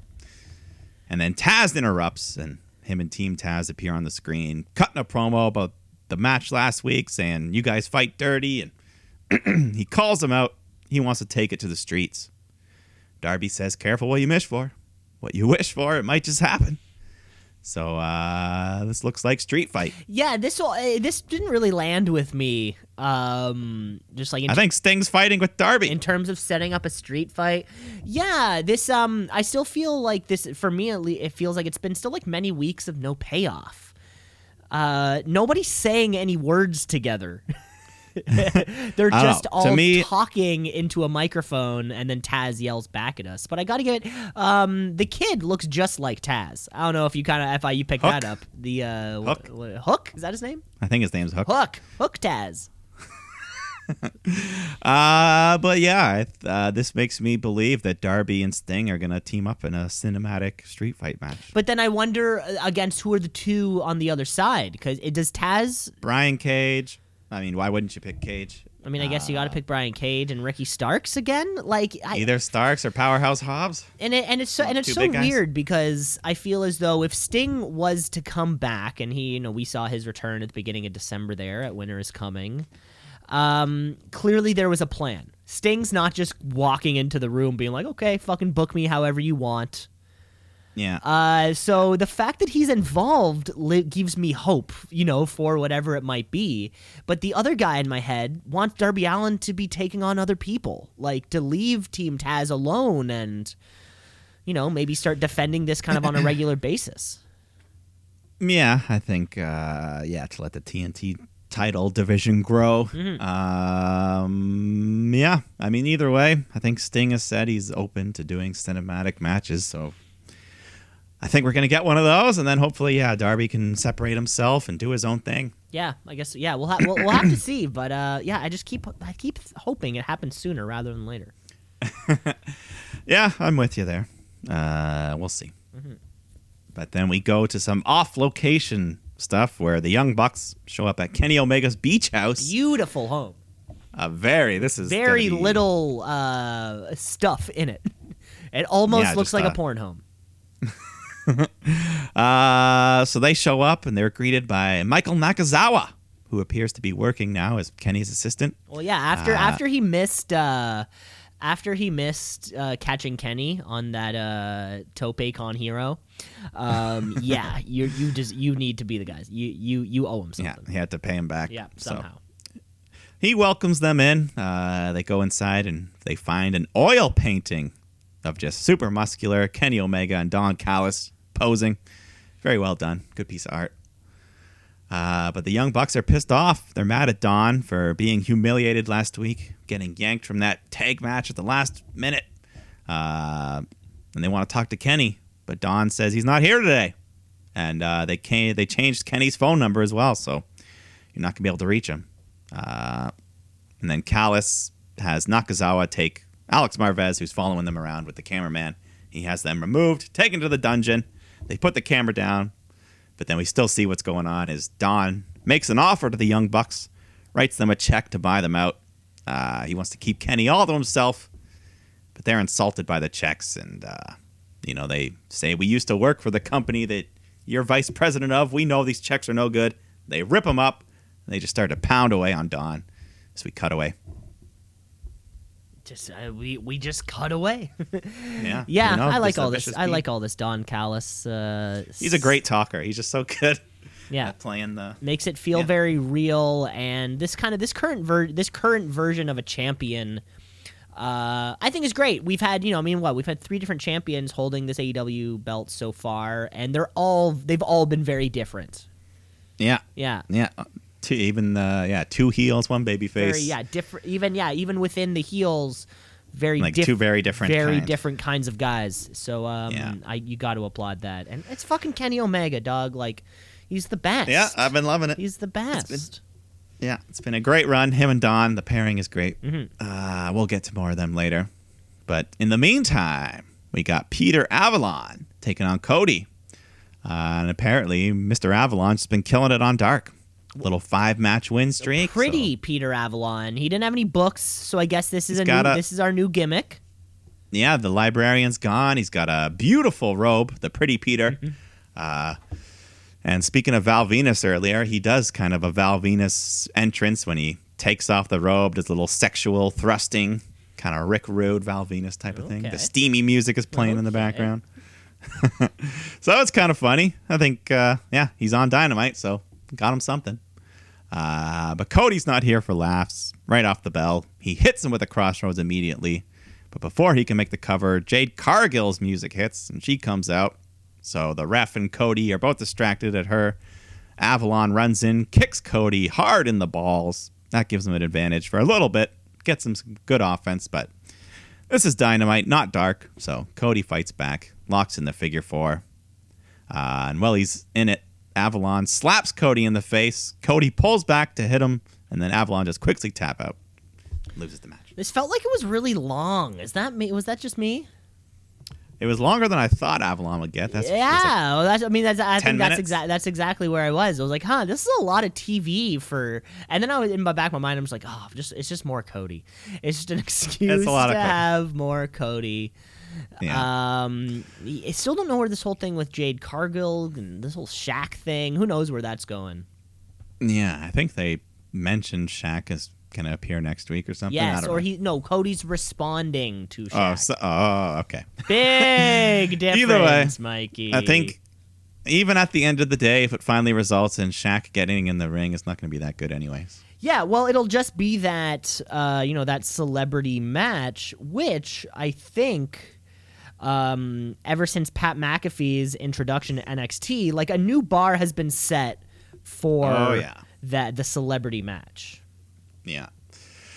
Yeah, we'll see. But uh, let's go to Jon Moxley taking on Comoroto, Uh, something like that. I thought it, I no, I didn't think it was as uh, yeah, I think it's more like Nick Camarado. I think it was more Yeah, like maybe that. it's the way I wrote it. I should have wrote it phonetically. Nick Camarado. Camarado. yeah. Jon Moxley, Camarado, making his dynamite debut. He's a big fella, but ain't no damn way he's beating Moxley here. So gets a couple moves in. He's uh he's like a big barrel chested guy like Braun Strowman. yeah, big motherfucker. I thought thi- I thought this was uh, just great, hard hitting, and got the point down. Yeah, he looks kind of like Hagrid, I guess. Oh yeah, maybe something like that. Yeah. Uh, but uh, yeah, I guess it made Moxley look pretty good though. He applies the sleeper hold and puts the big man to sleep. It was like a modified. It was like his bulldog choke with a sleeper. I don't know. like Either way, gets the submission win. And afterwards, he gets on the mic just saying it's crazy around here. He can't keep track of who's in what groups and who's aligned, who's from what company, and he calls out Kenny and the Bullet Club because he wants his title back. And then uh, we see Kenny Omega arrive at the arena. Him and his buddy Don Callis, uh, or no, he goes backstage. He finds his buddy Don. He gets him to remove his glasses, and he sees the big black eye that he's sporting from the Young Bucks beating. And well, we assume. we assume Kenny wants to know who did it, and he says Matt and Nick. Uh, Alex Marvez tries to get a word in, but they kick the stooge out of the locker room. They used the word stooge a lot this week. I don't know if you noticed. I didn't know. oh, I taught you that word a little while ago. You didn't. Te- you didn't. Te- oh no. Oh yeah. You took. What was a trivia question? yeah. Okay. What it meant uh, Sorry. in like the wrestling uh, context. Yeah. Stooge. Anyways, uh, tag team action here. Matt Sydal teaming up with Top Flight to take on Matt Hardy and Private Party, who uh, were on Impact this week. Do you want to do a quick Impact? We didn't mention anything. Yeah. Not. I With don't the think. I paper. don't think we're at that point yet. Okay, they were there. Uh, lots of high flying moves here. Uh, I think later in the match, Hardy just he distracts the ref. Isiah Kassidy nails Dante Martin in the ribs with a chair, and Marq Quen follows up with a shooting star press to get the three count. So, Private Party embracing the heel ways that Matt Hardy's been kind of showing them lately. yeah. Matt Hardy, They- kind of in his managerial role now. They're full heel. Um. Yeah. But uh, yeah, good for them. They got a win here. So uh, apparently they're the number one contenders in the division. Yeah. Climbed up the for rankings. the uh for the Impact Championships. Uh, That's what you're saying. They're the number one contenders for that. Oh, okay. Yeah, yeah, yes. Queen. Okay, so they're fighting the Good Brothers. They yeah, so yeah, so they will be fighting the Good Brothers for the Impact belts. I don't know when. I don't think I heard I missed that before. detail then. Yeah, that's okay. Either way, whatever. Good for them. That'll be cool. Uh, let's go to some women's action though. We got legit Leyla Hirsch taking on Penelope Ford, and Jr. tells us Leyla is four foot eleven. Oh my if you were god, it's even worse. I was wondering, and I think that is legally qualified as a uh, midget little person. Really? I believe Okay. you might even be able to get certain benefits for being under that. Health benefits. Yeah, like you can park in the handicap spot. Maybe. You never know. Anyways, uh, Leyla Hirsch, Penelope Ford. Penelope showing us she can go, much like her title match against Shida last year. I always want to see more Penelope because I think she's really good. And we don't. At least underused. Yeah, we barely ever get to see her fight, but uh, Kip Sabian and Miro, they're on the outside of the ring. They also had Chuck Taylor with them as their butler, which I kind of missed. How did this all? How did he become their butler? It was the result of last week's match. If That was the stip. that was the stip, if Miro won, then Chuck Taylor would have to be his butler up until the wedding. Okay. Yeah. So that's why he, He would was have there, to. He has butler. to buttle him. Yeah, he was. He was buttling. uh, Ford, Penelope just playing the cocky heel, you know, taking time to kiss Sabian in the middle of moves. But uh, Leyla, for her height, she's got some power, just flipping her over. Uh, she hits a big senton to the floor. She takes out all the men, uh, but she loses focus on Penelope, who hits her with a big boot to the head. And then she covers her for the pin, and Kip Sabian helps her by holding Leyla's legs down on the outside. So she gets a three count. Penelope Ford, big win. Big win. You know, Penelope Ford herself climbing up those rankings um, for Yeah. that AEW Women's Championship. She currently sits at number four. Yeah, quietly sneaking up there. I like it a lot. Uh, and then I think afterwards, Miro just bullies Chuck some more. And yeah, just insult Orange Cassidy in the crowd. And they tell him that Miro is his best friend now. So, hey. wow. Sorry. That's, that's, that's earth shattering. Uh, we go backstage, and the Good Brothers are beating up Penta with the help of Kenny. So he's getting, yeah, they. It's not good. It's not good for who? For Penta? Not good for Penta. uh, Well, so Penta's beaten up, and uh, that gives us the main event for Beach Break, which they announced, where the Good Brothers are going to team up with Kenny Omega to take on Rey Fenix, Pac, and Jon Moxley. yeah, a bit of a weird pairing there. I guess maybe Penta needed a reason to be written out, so we heard him. Yeah, it's like, yeah, there it is. That's coming Uh, up in either- two weeks. Yeah, the Beach Break. Uh, we got some fun stuff booked for that, so we'll see. But in the meantime, we got to settle this inner circle tag team dispute. So uh, the tag team challenge is what we're having here. Jericho and MJF taking on Santana and Ortiz taking on Sammy Hager. Uh, I gotta say, out of everyone here, I guess Sammy Guevara's kind of playing the babyface role. Well, he was on the left side. He was on the left he was side. on the left and, side uh, of the scrub of the hard camera. And he was messing with Jericho though, like doing some taunts, doing little like spins. Doing his uh, little "I'm sexier than you are" thing. Uh, Santana and Ortiz were looking really good in this match, just showing, you know, underutilized in this tag division. Just lots of cool moves. Uh, Very much so. I mean, they they did come into AEW as a tag team, and uh, that's who they are. yeah. So uh, MJF comes in later. Him and Sammy, some cool moves. Sammy hits his great reverse Rana, uh, and then a big Spanish fly off the top to Ortiz. So Sammy's on a roll, but then Jericho grabs Floyd, the bat. He's ready to smack Sammy with it, but Hager steps in to stop him. Uh, then on the other side of the ring, MJF gets the diamond ring from uh, Wardlow, so he slips it on. But then Hager catches him, so he clocks him. Uh, later on, MJF nails a big power bomb on Sammy, and then Jericho attempts the Lionsault, but his old uh, out of shape body botches it a little bit, nearly lands right on his head. Yeah, it That happens. Give him a break. He's like fifty. Retire the move. That's all I'm saying. Retire the wrestler if you're gonna retire. Uh, yeah. I mean, it's weird. He like jumped on the rope, paused, and then just kind of leapt. I don't know. I'm glad he didn't. you know what? I mean, he's done that what a, a million and thousand. seven times. Like he's it's Yeah. not gonna, all gonna be perfect. no, but I think it wasn't. I think it's because Because there's and of gonna be a black arrow that that you know misses the Never. mark. It's gonna happen. It's impossible. Okay, okay. We'll see.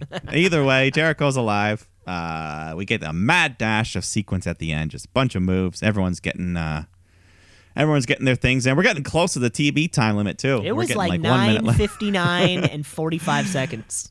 Yeah, so we finally Sammy's got MJF on his shoulders. Uh, Wardlow jumps on the apron. Sammy knocks him off, but then MJF rolls him up. Sammy grabs the trunks for the illegal leverage, gets the three count. MJF and Jericho win, so they are the official tag team of Inner Circle. As we cut off from the air like five seconds after, Yeah. real close timing. Didn't even see him Uh, celebrate. No, it was like congratulations. We'll see you next week. I love when Jr. does that. yeah, You're but right. fun main event. Fun main event. You know, and uh, a story with a lot of sub stories that were all kind of addressed. You know, there was a lot that happened in this in this 15 minutes. And Mike, you've been saying it for years that uh, MJF is trying to take over Sammy Guevara. You know, or like find the way to kick him out. Yeah. And they did this great where MJF MJF can do more like not wrestling than anybody else can. He Yeah, the first half of the match, he wasn't even in the ring. He was just He just yeah, he just, just he so just much stood fun. there until you get that pin. Yeah. And you're right, Sammy Guevara is our future babyface, not only of the you know, kind of of the present, but of the future too. Oh yeah, He's still so young. Yeah, him, the Darby Allins, the Jungle Boys of the world. These young guys that are gonna carry us into the future. They really will. Um, it's just a bummer. I I, I was kind of really rooting for Santana and Ortiz on this one because they are the actual tag. they have actual yeah. maneuvers that they, you know, using like kind of like a classic tag team strategy.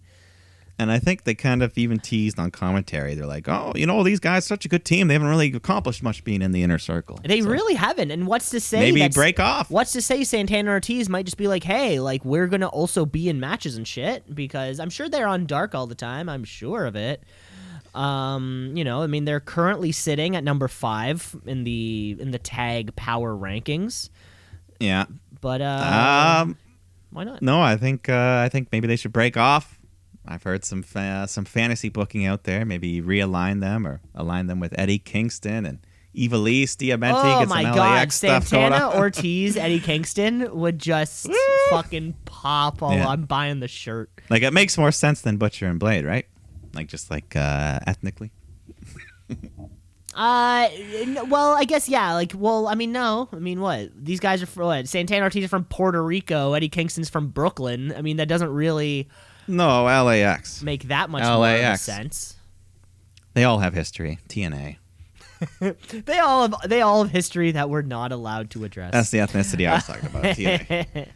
Uh, but yeah, but that but- was the way in which we ended uh, Dynamite. And again, where I'm like, fuck, I have more questions than answers. Well, there was one other piece of news I found out. I don't even know if they mentioned it during Dynamite. I saw it on social media, but uh, they announced we're going to get a women's world championship eliminator tournament, uh, kind of like we had with the men Yes. earlier last year. But uh, so we don't really know the names, but they showed a 16 person bracket with a USA flag on one side, a Japanese flag on the other. So it makes me think they're going to have you know one half on this side of the world and then meet in the finals. Uh, so the Japanese side, we can get people like Riho and Emi Sakurai, Yuka Sakazaki, all these wrestlers from AEW we haven't seen in a while. Hey, Riho. Remember, remember the Freddie Mercury wannabe? Yeah, I don't. I remember that. So all those guys, and then yeah, on the American side, have all the ever you know Britt Baker, Penelope Ford. Hopefully, Kris Statlander's ready to come back soon. all that announcement really told me was like, hey, eventually Hikaru Shida will defend her belt. And then I was like, oh, okay, I'll worry with that eventually when it happens. I just hope that the tournament takes place on TV, not like the women's tag cup they did that no one saw because it wasn't even on. Oh my god. It wasn't even on Dark. It was just its own separate thing. Yeah, I'm I'm I'm kind of past the point with this with this women's division now. I think it's uh I ha- it has to be the talent. I think the guys, I think the people booking this know this. Cuz they wouldn't Why not? they, they wouldn't Why not just let your best wrestlers carry it then? Give the title to Britt Baker. Let her fight yeah, you would Penelope think, you know, I mean, kind of take that Peter Dunne Walter approach and just be like, hey, you guys are the best. Yeah. Fucking keep having great She doesn't even have to wrestle every week. She can just show up and talk for a bit, and people will be happy if she's got the belt. Well, I guess I guess it's the I guess there's there were the two ways, right? And they had to commit to one of them. Either give the belt to Britt Baker now and have her Yeah. lead, or have the payoff when she gets it. And uh, they, they they just had to choose one of them, and they chose the other one. You know, Uh, yeah, we'll get there. We'll get there. It's like pulling teeth. It really is booking this Ah. women's division at NXT is just like fucking pulling teeth. Dr. Britt Baker would know about DMD baby, and that was Wednesday night, uh, and that was that was like ninety seven percent of the podcast. yeah. We got one more segment for you here before we leave, and of course, it is the wrestler of the week. It's the wrestler of the week, of the week. Wrestler of the week, wrestler of the week, of the week, of the week. Wrestler of the week, of the week, of the week. Wrestler of the week. Mike, this one was a no brainer for me. Uh, I I love it. I love the fight pit. What can I say? um, and like you said, similar to those kind of like Undertaker parallels, have a match that belongs to a guy, and there's like an idea set behind it. It is a, it is a, it's not a, it's not a certain kind of, or it is a certain kind of fight that can only occur within the cage of the fight pit. So of course, my wrestler of the week is the Thatch Man, Timothy Thatcher. Uh, let's get you up that card, baby. Thatch as Thatch can. Thatch as Thatch can. Uh, well, you know what? Let's uh, for an unprecedented No third week in a row. I have to go with the Thatch man, Timothy Thatcher. Uh, like you said, just a great performance. The fight pit, two for two. Gotta love it. He's such a just a gruff, tough looking guy. Uh, we love everything about him. And this feud with Chomp has been great. We've had two or three great matches out of it, and the Thatch man, he's coming for something soon. He's he uh, yeah he, He's- he he's coming for a shooty. I'll tell you that much. Yeah. He's uh, well on his way to getting Well on his well on his way. And that's uh that's all the that's all the time we have for the podcast here. Uh, remember to rate, review, like, subscribe. The podcast is all over the place. We are leading up to the Rumble, and uh, that's the fucking that's one of the biggest shows of the year, easily. Yeah, next week we'll uh, we'll hype that up. We'll do a little preview, maybe even a fantasy booking. Maybe we'll even book what we would like to see, huh? Yeah, so uh, we'll figure out that segment. Uh, but it's probably going to debut next Wednesday or next Thursday. We'll see. It'll be Whenever this show comes out, you know. It comes out on Thursday and it'll be debuting. Thanks for listening, folks. Mike, uh, please take care of yourself. I will try. I will stay indoors. I'll wear a mask. I'll do all that stuff. Sounds great. And remember, if you run into Nia Jax or The Undertaker, do not shake their hand. I repeat, Yeah. do not shake their hand. Well, take care, folks. see ya. Shoot,